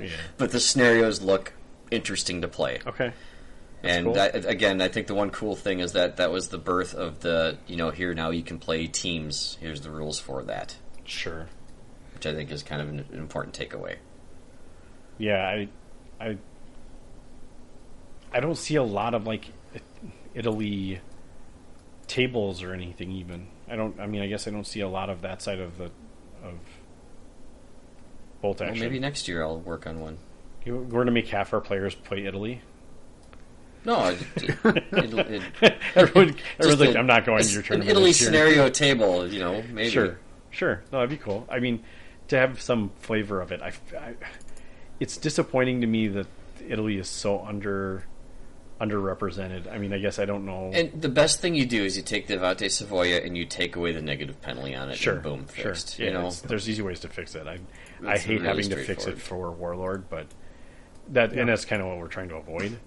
right? Yeah, we you know, there's enough fracture with everyone running their own way with their own house rules and the, how they're going to do it and how their platoons flesh Right. out, and that's that's all fine, but. That just screams more of there needs to be a it needs to be a, a bolt action come to Jesus moment with the version three Right. you know, well, I mean, kind of bring these all back together. Lord knows how many different versions of like the you know here's how you fix it Italians. I've I've heard I've you know every time we talk about it on here we easily get four or five people messaging us just saying like Oh, Here's my once A month suggestion. I get, Yeah. Here's once a month I get something. yeah And it's like here's our suggestion how to fix it Italians. It's like we you, we get it we know there's ways to fix it. It's just that's not the book.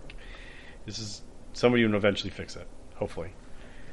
Okay. Yeah, uh, we know his name. yeah. Yes, we do. I mean, well, everyone knows his name. No, I'm just saying. Yeah, yeah, yeah. Uh, all right, so let's start. Uh, let's kick out Germany, Germany strikes, so we can all go to bed at some relatively decent hour. I think Dale's Dale's probably fading here. No, I'm here. I'm here. Uh, cut, you cuddling with the dog yet? Or is he cuddling Um, with you? Cosmos, no, he's sitting next to me still. so, Okay, all right. He's not. re- He's he's got some time left in him. Okay. Yeah. Oh, he's right. sleeping. He's out. Oh, okay. So they had a bunch of Polish units that you're not going to ever use, Oh, fun. Okay, post office unit. That sounds fun. right? And no- and none of these in this book um, say where they can be used: generic reinforced platoon or Perfect. otherwise. Yeah, that's great. That's that's the This best. is start. great for scenario play inside the book. Right. Yes. Yeah, that's about all they're going to be good for. Okay. Well, they gave a they gave one of the they gave a interesting one is the Polish post office garrison grenade section. We gave him a VB launcher for an NCO and one man. Yeah. So Sort of like sneaking a light mortar in, kind of. Kinda. What's That's the interesting. points on it? It's uh forty. So it's a little more, Yeah. right? 32, 36? What's the what's the regular? 35. Okay, so yeah, whatever. It's like I said, these are these are very much geared for scenario play. This isn't something you should. I mean, you could make a rein. Uh, if you could talk the guy into it, you could make a reinforced list out of this. This is scenario play for these specific scenarios. Yeah, these are all out of like they're not legit campaign books, right? So Yeah. you know you're you're, you're digging into Oh, that sorry. particular there aspect. is one so- that is actually the uh, the Eurosys heavy armored car is actually a generic reinforced platoon selector. I think that's Ursus. Yeah. Thank you. Sure, I, mi- I skipped all the other stuff to mispronounce that one. but it's 90 points regular. Uh, it's one turret low velocity light anti tank, uh, one turret rear facing MMG, and a hull mounted rear facing MMG 7 plus armor car. What does this look like? You- I'll go through and you guys look it up. Uh, low velocity, we know what that means. It's only got a plus three pen. It's a recce, but it's got too many jobs. Combining the roles commander gunner for two different weapons and loaders altogether means it's hard to do the same things at once. Uh, you can only fire one of them, basically. You may fire its main gun or the turret mounted MMG, but not both in the same turn. But it is a reinforced, it is a, an armored car and the reinforced platoon selector. So line up and grab that one, Polish. Put down your lancers and grab this. Probably not. What does it look like? It looks like you Yeah. put a armored shell over, uh, A Hummer. kind of. kind of looks like a, it almost looks like a modern. Well, I mean, it's No, not. no. no, if it's you not put an super armored modern, shell, a shell over like an Al Capone car, and put a turret on top. but- yeah, yeah, exactly. Two. Oh, oh, I'm looking at the modern one. Yeah, okay. Yeah, the modern Yeah. one looks like a Hummer. Yeah, Yeah. No, this is the older. you got to this is- type in WZ29 to get the right one. There you go. Okay. Otherwise, because I think yeah, they called their their modern one is very similarly called. So not I mean, this is recommended a- for 90 points. This is a fairly standard interwar armored car design. I mean, Yeah. lots of Yeah. countries had something similar to this. It- Th- I mean, you can reminds convert me your of the assembly eight lines rads pretty and- quickly to crank this out. It's a Yeah, lot of guns to the rear, so it's obviously a retreating weapon. or it breaks through and sh- shoots. or you at turn other- the turret around and shoot the machine gun forward. Mm-hmm. You know, Sure. yeah, that's probably more likely than not. So it is recce. Options. Yeah, it's just options. It's presenting options. You just spin the. Oh, yeah, you turret. always have to make an order test when issuing an advance order, even if not pinned. Yeah. Okay. I, I like that it's called the Ursus. Isn't Ursus like a? b- Isn't that mean bear? Usually, Yeah, that's a derivative of it. It for kind of sure. looks like kind of looks like a bear. It looks like a big bear. So they add a half check, a half track truck, even though it doesn't say it can be used in the reinforced platoon. I don't think I wouldn't I wouldn't stop them from it if it meant they took some more lancers out of their list. they got a they got a Fiat Jeep. Okay. yeah. which may have a pintle mounted for 10 points. Uh, so you're talking a 46 point armored car with recce with an That's, MMG. that's veteran. It's 40 points regular. Yeah, regular 40 or 46. yeah, sorry, that. yeah, 36 veteran. 40, uh, 40 point mobile MMG. It's, Well, normally the MMG is a 15 point upgrade, so that's not bad. yeah, it's not terrible at all. That That's isn't with bad. recce. and it's I'll do Reki. it. Yeah, it's with not the worst recce. thing. I mean, it's Again, if they're if they're taking a couple lancers off their list, I'm you know I'll let them do it. sure. Okay, I'm yeah, whatever. Makes me happy. It's always a, it's a, a decent enough slot, right? Like you can get an MMG Yeah. in a car. It's basically what you're doing. It's in line with all the rest of them. All right, uh, so Yeah. German units then, the Danzig section, sweet, or not sweet, I guess, but they're Inexperienced, yeah. five inexperienced guys for 40 points. If you add two Well, more at eight points green. each, why? Because they got party indoctrination. Uh, they're green. Mm-hmm. Is basically it, and it doesn't tell you where you can use them. So you Well, can get a light machine gun. But their test, their green test is different because if you pass the test you, and become upgraded res- regular, you can test again to become Oh, yeah. veteran Good call. Uh, fanatic. fanatic. Yeah, become fanatic. Sorry, yeah, yeah. So if you're really better. good at rolling sixes, I'm trying to remember what the green roll is to go to regular. It's a 6, isn't it? It's a six to go to regular. Uh, it might be a five or a six, actually. So a 6 followed by another 6. No, it happens. sure does. For how So many 8 points. are So they? it's, it's you're basically playing 1 point for the ability to the green. So, yeah. it's not shirker. If you green, um, green's still not great, but it's not shirker. yeah, if you like if you like to gamble a little bit, Sure, or you or you have snafu days. Yeah, that works too. Sure. Uh, okay. Pat's gonna look up their role. We talk about this term. I yeah, I, I'm, I'm gonna try at this point. Sturmabteilung. There you go. What he said. Sturmabteilung. So storm what? Sturm. Sturm. No, no. It's Sturm. You got the Sturmabteilung. Green is five or six goes regular. Okay. Uh, There's so your short another list. inexperienced squad, but these guys are twenty points a model. Yeah, these are Or 20 points a model. Twenty points. Wow. Twenty points Yeah. total. Sorry, sorry, sorry. these are the, the Wow, shirkers. cheap. They're Four shirkers. points Yeah, a these model. guys are shirkers. And again, uh, where can you play them? Oh, you know, where- wherever. Eh. The guy just shrugs in the corner. You don't Yeah, really what know. whatever. The hell is this word? What's that meme where the, the, the funny bear guy just kind of shifts his eyes to the side, like, what? What? The awkward bear. Yeah, is that the one? I don't know. That's that's too internet for me. um, okay. The uh, the or the uh, I'm, just, I'm gonna give up on this one. I'm too, not 'cause- trying this one. German police. What's that? Yeah, this looks like a police. It looks section. like Italian to me. Oh yeah, it does. It almost it does not. Germ- look oh, German. sorry. They had paramilitary, uh, paramil- uh, military battalions and were intended for anti partisan duties and dealing with unarmed civilians rather than military combat. But they're German. Bullies. Gotcha. It said the German police had paramilitary battalions. I think these are still in German select the German units. They so are. we haven't switched. Yeah. So this is still a German unit. Paramilitary. It's just they don't. It does not look like a German word. Well, the the first half of it looks German, and the second half of It it, looks Italian. yeah, That's a weird one. Okay, so they're, Or they're nukes pol- inexperienced polizzi. police. Four guys. You can add two more. Get Any figure may have a submachine gun. Yep.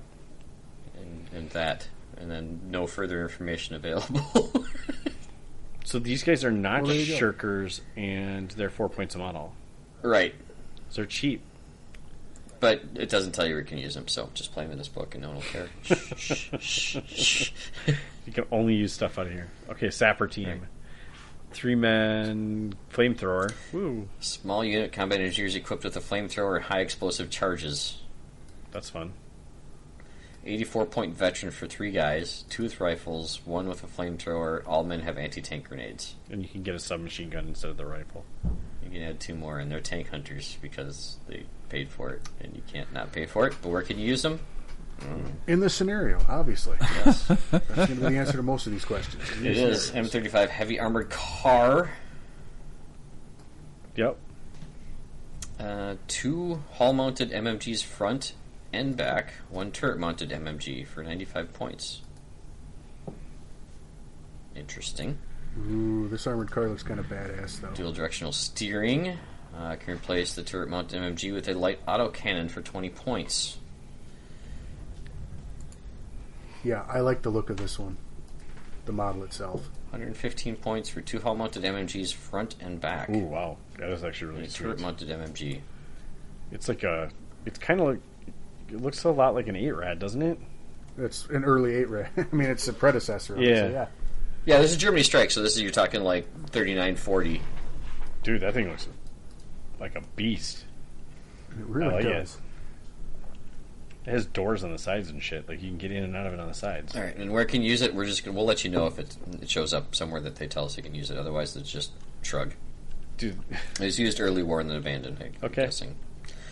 And then we've got another another command vehicle here, an SDKFZ 268 267-268 PZ3 OST D1. Do they stamp that in the side of every vehicle? yes. It's a radio version of the Yeah, Panzer probably. III. It's a light tank, and it, it may fit a hull-mounted MMG for 10 points more. It's a command vehicle. You're not going to use this. No, yeah, Nope. Not, nope. It has nothing to, nothing Scenario to add. play. Yep. Okay. Now, this next one, if I remember this one, this one also looks pretty cool. Which one are we up to here? The ne- the Nebuchadnezzar. Noib. Neubau Fers Forzig Ferzig Fo- uh, Model A. Uh, Oh yeah, this is what I'm thinking of. I love how this one looks. Uh, this is another example of the of the design dead end of multi-turreted tanks. Yeah, this is Germany's contribution to the 112 points in experience. It has a turret-mounted light howitzer with coaxial light anti-tank gun. yeah. One turret-mounted MMG covering the front and right arc. One turret-mounted MMG covering the right and left arc. huh. It's an 8 plus light tank, option from Model B to convert light howitzer to medium howitzer for 20 points. Special rules coaxial cannon. Tanks with two coaxial heavy weapons and a single turret may only fire one per weapon. They fixed this in version 2. it is also slow. Yep. But if I remember my history correctly, these were built as a concept for a heavy tank in propaganda movies. They actually, I think, sent three of them into the invasion of Norway, though, Hmm. and then left them there. I think one or Why two did were they did they destroyed lose in and- Norway? Yeah, against Norway. One or two were destroyed, and they left. The, they just left them there. They're like, okay, this was a bad idea. You can get it upgraded to a medium howitzer. That's good. Yeah. oh yeah, This is an interesting looking kit, actually. Is it the one? So, am I looking at the right one? It has like three turrets on it. Yeah. Essentially, yeah, Yep. it's got two like low profile turrets and then a bigger one on the top of it. yeah. It's Bizarre. it's bizarre. I mean, somebody really thought multi-turreted tanks was going to be the next big thing. I'm still not sure why it wasn't. Why wasn't it? What happened? What was what was the reason behind that? Logistics are a bitch. And I imagine more turrets leads to more malfunctions. So Yep. Okay. All right, Jeff. Remember earlier in the episode, I, I told you that um, I could find something that would make you want to play Norway instead. Yeah. Let's talk about the Danish army list. Is that in any of these books, or is this just a thing we want to talk about? This this is in this book. Okay. So This is in Germany strikes. So this is this is an actual army list. However, uh, you know how most every other army list begins with talking about the army special rules, their reinforced platoon. They Yeah. don't have those. So again, nothing. they have no rules, special rules. So they don't have a reinforced uh, pl- they don't have a reinforced platoon army list. All they have is two theater platoon army lists. Okay. and each one Okay, has separate well- special rules. And I was I was uh, emailing both Paul Walker and John Russell about this. Uh, Paul said he was going to get back to me because he thought I had more, but John's take was, you know, they're in the war for what Two hours. days, six, seven Two days, hours. two hours. So they, hours. they didn't have enough to actually form a cohesive reinforced platoon list. So here is what they had. All right, let's go. But but we'll go through we'll go through it first. They do have officers.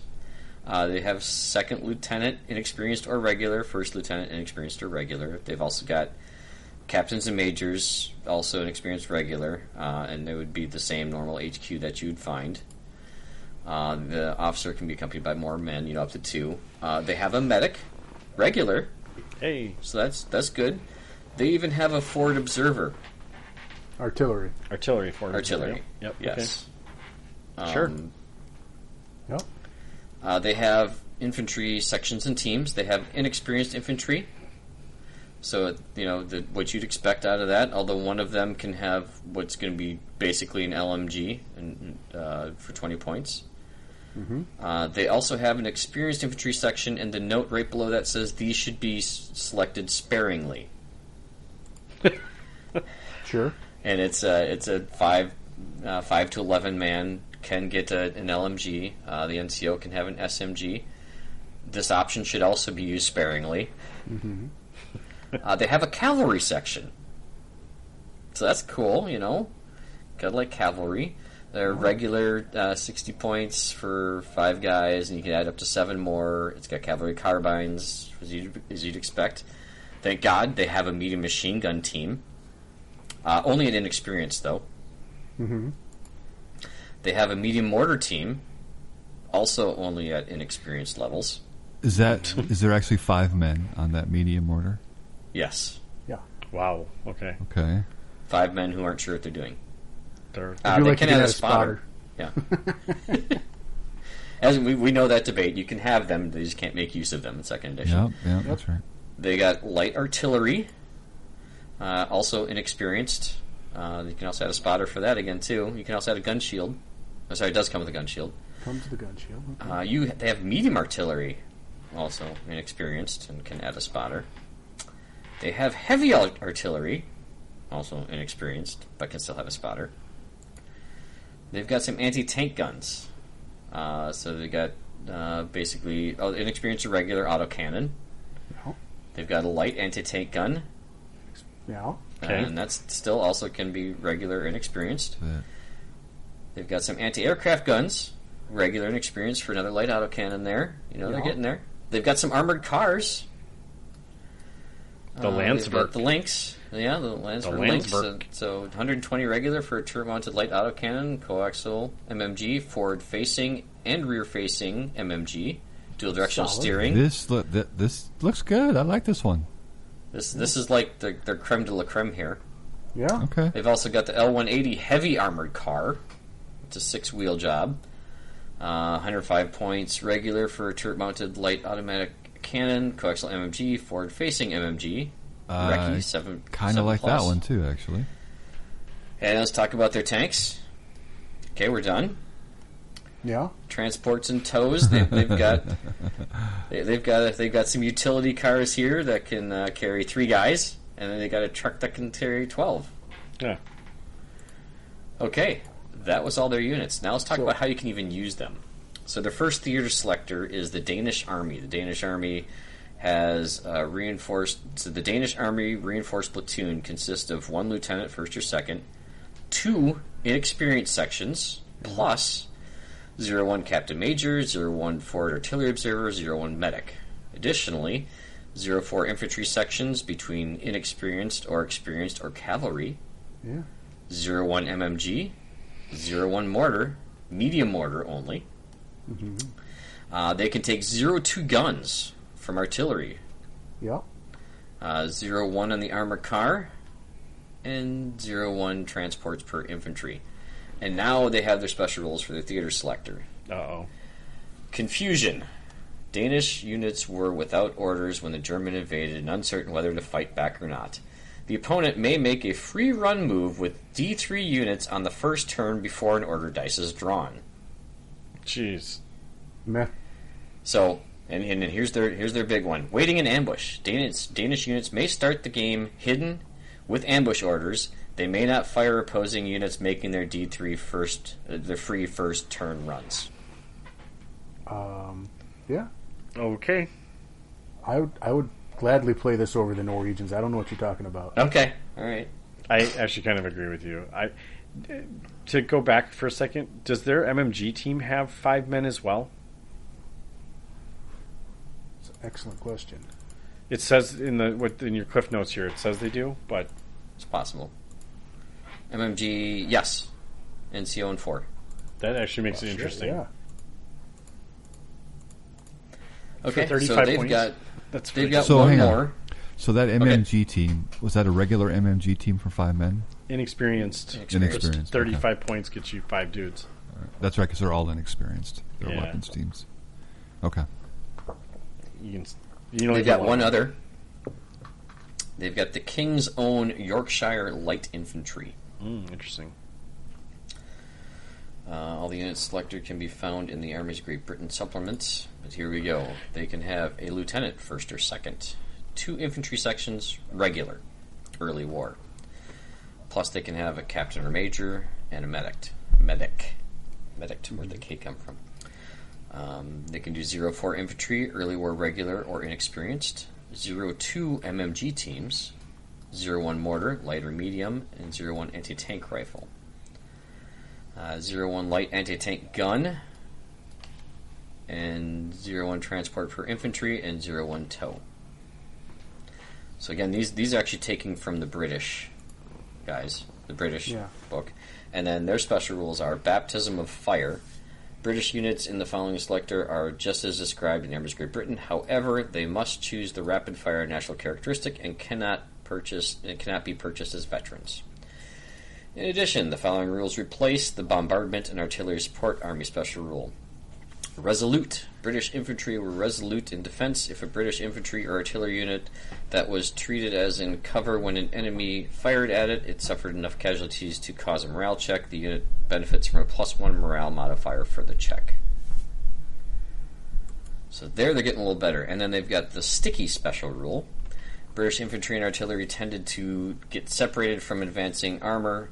British infantry and artillery units uh, must always take an order test when given an advance or run order, even if not pinned. Okay. Oh, So this selector gets a little better. Oh, I don't I like that actually last really one. like that Danish army selector. Not enough to like make an army, but I think it's pretty damn good. The second one in particular, I think, is pretty good. Uh, I like the first one. Do you? Yeah. Even though the D three units just get to move at you for free. Who gives a shit? They're not going to get in combat. Okay. You know, he could roll a one. Whoopee, he gets one free run move. It's not like it's Italian where I'm going to lose halfway through the game because he killed two units.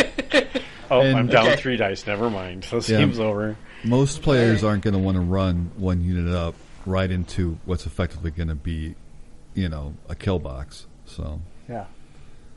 I mean, my guys are hidden and in ambush, so, you know. And uh, inexperienced, most likely. Well, I saw regular cavalry in there. I could take four 12 man squads of regular cavalry who are mounted, tough fighter. It said nothing about not being able to charge into combat. and you just need two cheap inexperienced um, as your tax. So yeah, that's not bad. And that, that armored car was pretty freaking sweet. Well, Both of them I are mean, the decent. Norwegians don't get any ve- armored vehicles. They don't get an armored car even. Right? So, They get you know, Okay. like nothing. So th- again, the, the downfall is that this doesn't have its own technical. It doesn't have a reinforced platoon selector, Yeah, it's really not necessarily allowed in things. right? Which you know what? If someone wants to bring this, I'll let them. right? I bring it to Snafu. I got no problem with that. If- Kudos to you for playing a very, very, very, very minor power. Yeah. Right? Your rounds are going to last longer than the Danish army was involved in World War II. The round will. Yeah, The tournament certainly will. no, the round will. Yeah, A single a single game will last longer. Yeah. two and a half hours. Yeah, it'll be longer. Wow. You can fight in real time, man. So there you go. That's I. I had thought this was a very interesting read, and now that now that I talk it through with you guys, yeah, you're right. It probably is a little better in Norwegians. It's just more options. Yeah. Norway's hurt because it's just got so few options. This has, I mean, a lot of it's inexperienced, but if you're indirect firing with artillery, you don't care about inexperienced. Um, you don't get to use a spotter, but you don't care about you know hitting. Right, you don't get a sniper, so you're not going to be taking the spotters to try and do the deployment, the forward Uh, deploy you- game. yeah. Right. Yep. You're removing you're removing some elements of that of what you have to think about too. Yep. That's- I don't hate it. I like. I I think it's got a lot of potential. Now, do they have models? That's the, the next. No, but you know the world's evolving. Maybe we'll get to see models at some point. yeah, I'm sure they. Maybe we'll f- we'll see some. Oh wait, no, there are some that exist. There you go. Somebody might cat them up, and you can 3D print them with a resin printer if no company makes them. Right, Right. that's what I was thinking too. Actually, uh, these look really good. Oh, there's this Kickstarter. What All right, is- so and there's also um, I did left this off the cliff notes, guys, but there's a generic Allied Norway Defense Force here. This is a general-purpose Allied selector for players to use when creating their own scenarios that consist of Norwegian, British, Polish, and French forces. Uh, use the armies of Great Britain and the armies of France and Allies supplement. Uh, use the generic reinforced plu- platoon selector for, from the core rulebook. The unit choices should be given the following restrictions. Uh, headquarters, officers, medics, artillery, forward observers, um, maybe British, French, or Norwegian. Forward air observers not permitted. Ally air cover was, was woeful.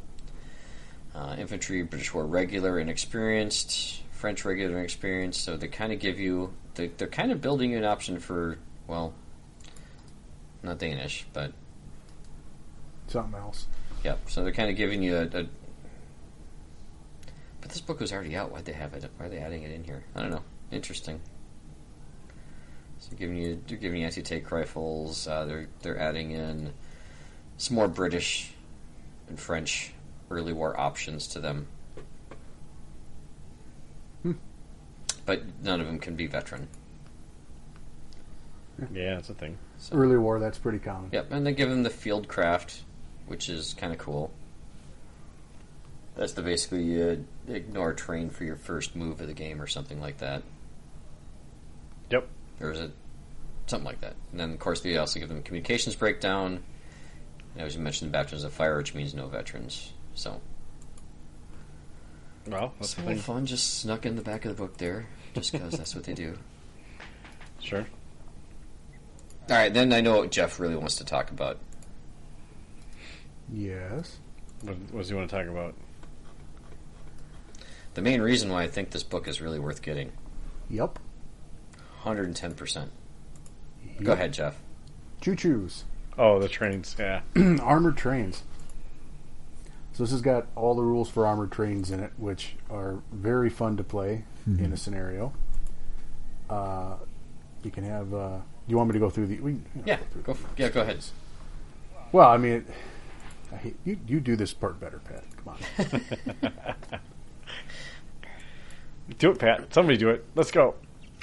All right, well, hang on. I'm trying to find it in the actual book. I, I don't want to miss anything that I just gave you guys the. So if you notes didn't for, so- understand what Choo Choo was, it's trains. It just has armored trains, which is fun. Unless you're Jeff and you can't. Can't get it to come on the board, but, Right. You know, Yeah, that was that was a epic fail on your dice's f- Yeah. fault.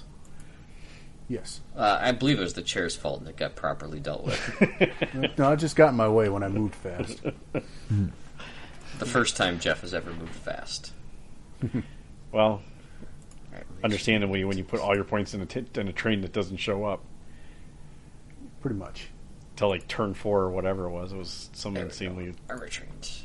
Yeah. All right, so movement for purpose of movement, we needed to find the, the new type of unit, the train, consists of a number of wagons in quotes that are attached to each other beginning, and obviously they have to move on a track onto a any railway wagon moving on to a broken line is considered to be destroyed. Trains move the same speed as wheeled vehicles, but there is no reverse. Uh, each direction is forward. Wagons and unpowered wagons with the unpowered special rule cannot move unless they are part of a train that includes at least one functional powered wagon, aka a locomotive. For those of you just catching up on the trains and how they work. train movement is complex. No, it's not. It's a straight line. so the above rule is a simplification. Steam trains can move rather fast, but would would not do so in a combat zone for fear of derailment. Front wagon has hit a mine or a section of the damaged track. Heavy gun wagons normally would be stationary while firing. So we've got the armored engine. An armored steam locomotive would be normally unarmed. 15 points regular, no weapons, damage value 6 plus. Oh, sorry, this it says armored, but it's not very armored. It's not armored yet. It'll get armored in a second. Soft skin, Right. yeah. So soft skin damage plus uh, tow may may tow or push other rail wagons. Thanks. Uh, it may increase the armor to 7 plus for 35 points. May go up to 8 points for uh, basically 55, bumping it up to 70. Well, They are 20 armored points. all around. Flak and rear pen modifiers do not apply. However, hits from the top do benefit from the normal plus 1. okay. There's your engine. Now your flat car. 10 points regular. You can stand 10 men on it. Okay. Have fun. Uh, one armored vehicle, uh, one armored car, excuse me. Okay. Much more likely to use that. Yeah, more likely than ten guys standing on a, at a deck doing the doing some sort of clogging exercise or something. I don't know. Yep. Uh, improvised armored wagon. So this civilian forty points regular. Uh, damage value seven plus. Up to twelve people. You may add two pintle mounted uh, MMGs, one left, one right, for fifteen points each. Can have top armor, removing the open top rule for ten points. Uh, there will be loopholes for similar for passengers to fire out their personal weapons. Half may fire to each side, measuring range all aside from the middle of the fl- uh, middle of it. Okay, armored all around again. That's you know, you've got some guys in there. Inadequate armor, improvised armor made from poor quality steel, concrete, or other aesthetic materials added to civilian vehicles. Add a plus one to die roll when rolling for damage. Okay. It's, it's easier to destroy. That's all right. Yeah. Yeah, what do Now, you this want is where it starts getting good. Uh, command assault wagon. Uh, Seven lightly plus. armored wagons transport 50 points regular, 7 plus, transport with 12 men. Options may add up to two pintle mounted medium machine guns, one left, one right. All around armor again. It's a command vehicle. Interesting. Now the Polish gun wagon. 255 points regular. We're expecting something out of this. Yeah, Jesus. for that much. Two light howitzers in turrets. Oh wow. Hold on. Yeah, I see it. Gets better. eight MMGs, four per side, one pintle mounted HMG, and an AA mounting. It's an all around fire, so the turrets are all around, the, H- the HMG is all around. There's four MMGs on each side. It's a 7 plus. Uh, you know what? If light howitzers don't do it for you, 40 points will get you medium howitzers. Jeez Louise. It's armored all around again. Got it. Yeah, you kind of have to take this. It's a lot of it's a lot of pew pew on it. It's a lot of guns. it's got some guns. And then there's the German gun wagon. Okay. This one's 110 points regular, and it comes with a light howitzer and a turret, one light anti tank and a turret, uh, covering left, right, and front, two MMGs, one per side. It's a 7 plus. If that doesn't do it for you, you can exchange light howitzers for light anti tank or for medium howitzers for 20 points. Or medium anti tank if that's your flavor. You can add up to three MMGs per side at 10 points each. May reinforce the armor, canceling adequate armor roll for 10 points. It's not bad. May add light autocannon and an AA mount for all around fire for 35 points, which can go to a heavy. And if that really doesn't do it, you can do four light uh, autocannons and a quad mount for 90 points. There we go. That's my that's my jam right there. All right. it's still armored all around, so and not open top too. That's the best part. not open top once you get rid of yes. Once you get rid of the Gotta aesthetics. have you just gotta have train tracks. Oh, baby. And then you've got the self-propelled armor. This is the rail wagon. It's a motorized armor, from 1938, 50 points regular. You can do an experience or veteran, go up or down 10 points. It's got two MMGs and a turret for all on fire. It's a 7 plus. And then we've got tank at railway carriages. These are like your little tiny scout car things that go zipping around. Sure. It's got tanks. Scout tank, scout tank on tracks. 75 points regular, go up or down for 15 points. A hull mounted MMG, it's a 7 point tank et. Upgrade the hull mounted MMG to an autocannon for 20 points. Oh, yeah, baby. Yeah, sure. Special rule of detrain the tank that starts the game on a flat car, but may detrain, and it may be driven off the flat car upon successful receipt of a run order. There you go. You've You got can dismount transporting and kick ass. trains transporting trains, and it's wrecky after it's been detrained. Yeah. it's pretty sweet. Yeah, sure. I'll take it. I've got models of these little guys. They're pretty fun. Yep. I've got this. I've got this train printed. I have a couple of these trains printed.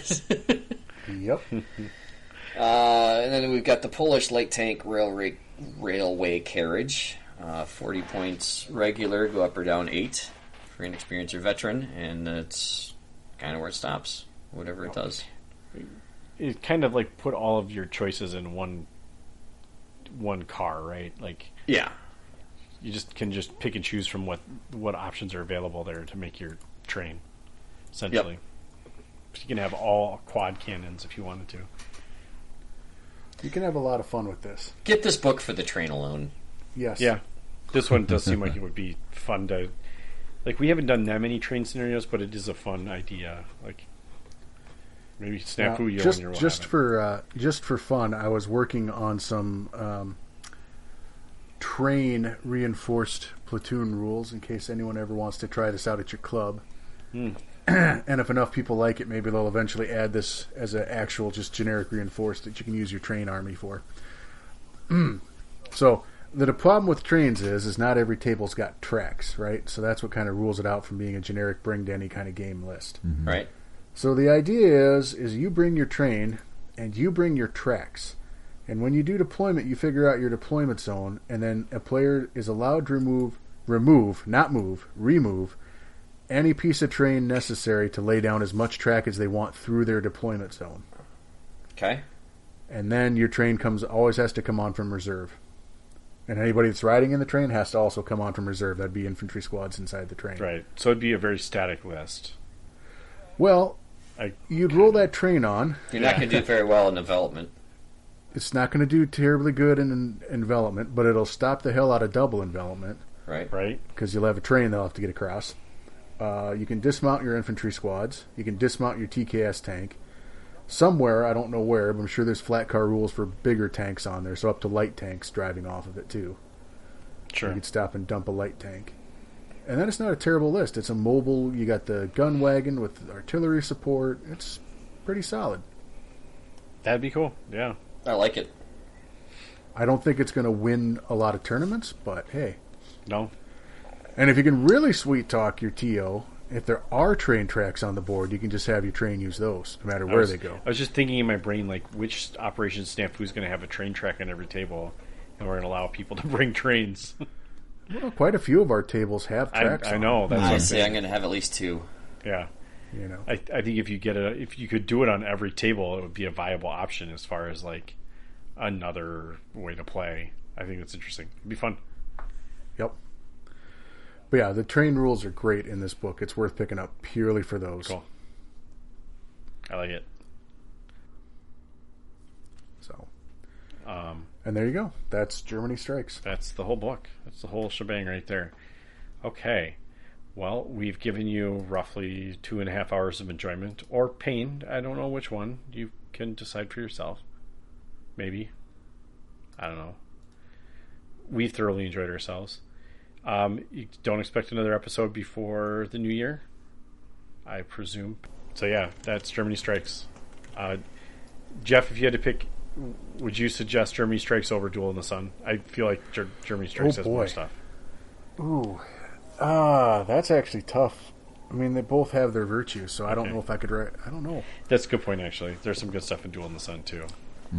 So the thing about Germany strikes is if you're going to start with the beginning of World War II, at least the European centric part of it, I'd grab Germany strikes. But if you want to just dive headfirst into the war, then pick up Duel in the Sun. Okay, I know that's not a great answer. They're both worth getting. yeah, They are. sure.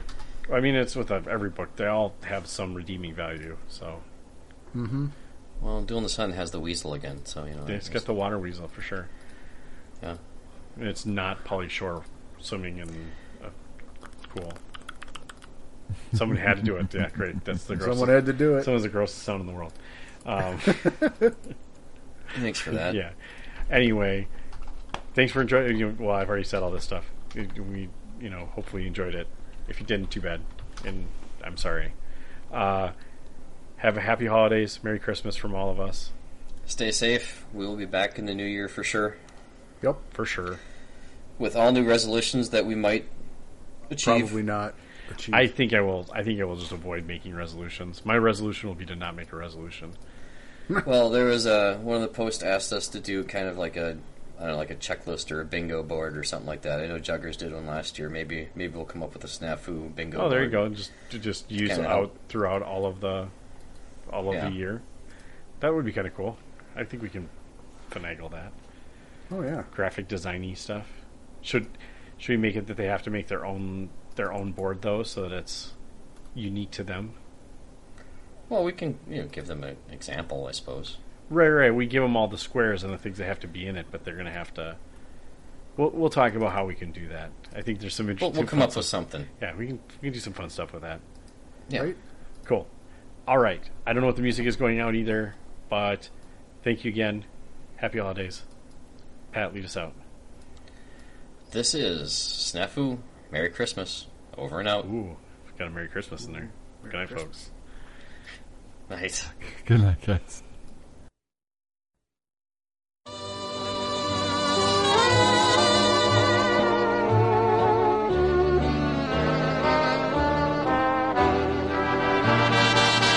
How'd you like to spend Christmas on Christmas Island? How'd you like to spend a holiday away across the sea? How'd you like to spend Christmas on Christmas Island? How'd you like to hang your stocking on a great big coconut tree? How'd you like to stay up late like the islanders do? Wait for Santa to sail in with your presents in a canoe. If you ever spend Christmas on Christmas Island, you will never stray, for every day your Christmas dreams come true.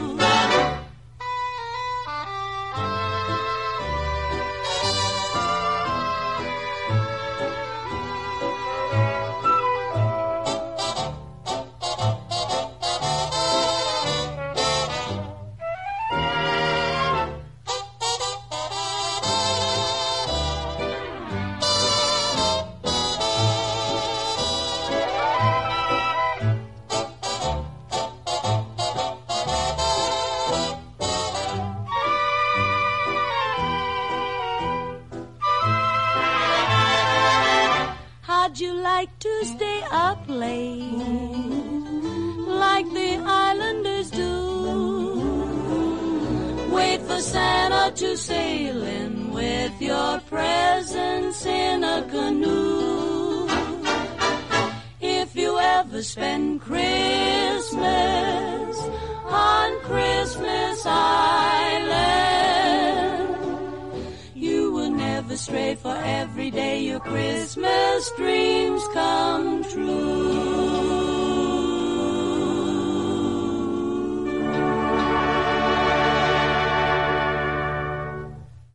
So Cool. All right. let Um, me I just don't think get to anything those else. questions just just in case we want to address them on the fly. is is Geronimo Geronimo the Geronimo. Well, one more time, one- Geronimo- one more yeah, I time. just said it. Yeah, I, I had to say it right. Well, that's There's what our I'm saying intro. now. Geronimo. there we go. German- Geronimo. Is that is that the drop? Is that the is that the drop the dice mechanic? Yeah. I could probably just click on the link he's provided us. Yeah, because they've also they also talk about direct Redirecting you. gliders and stuff like that. See, combat jump. I don't know. Is Yep. it more fun when you guys read it live and go through it, or all all these well, that went well? Yep, about as well as normal? Yeah. Yeah. I- That's good. I was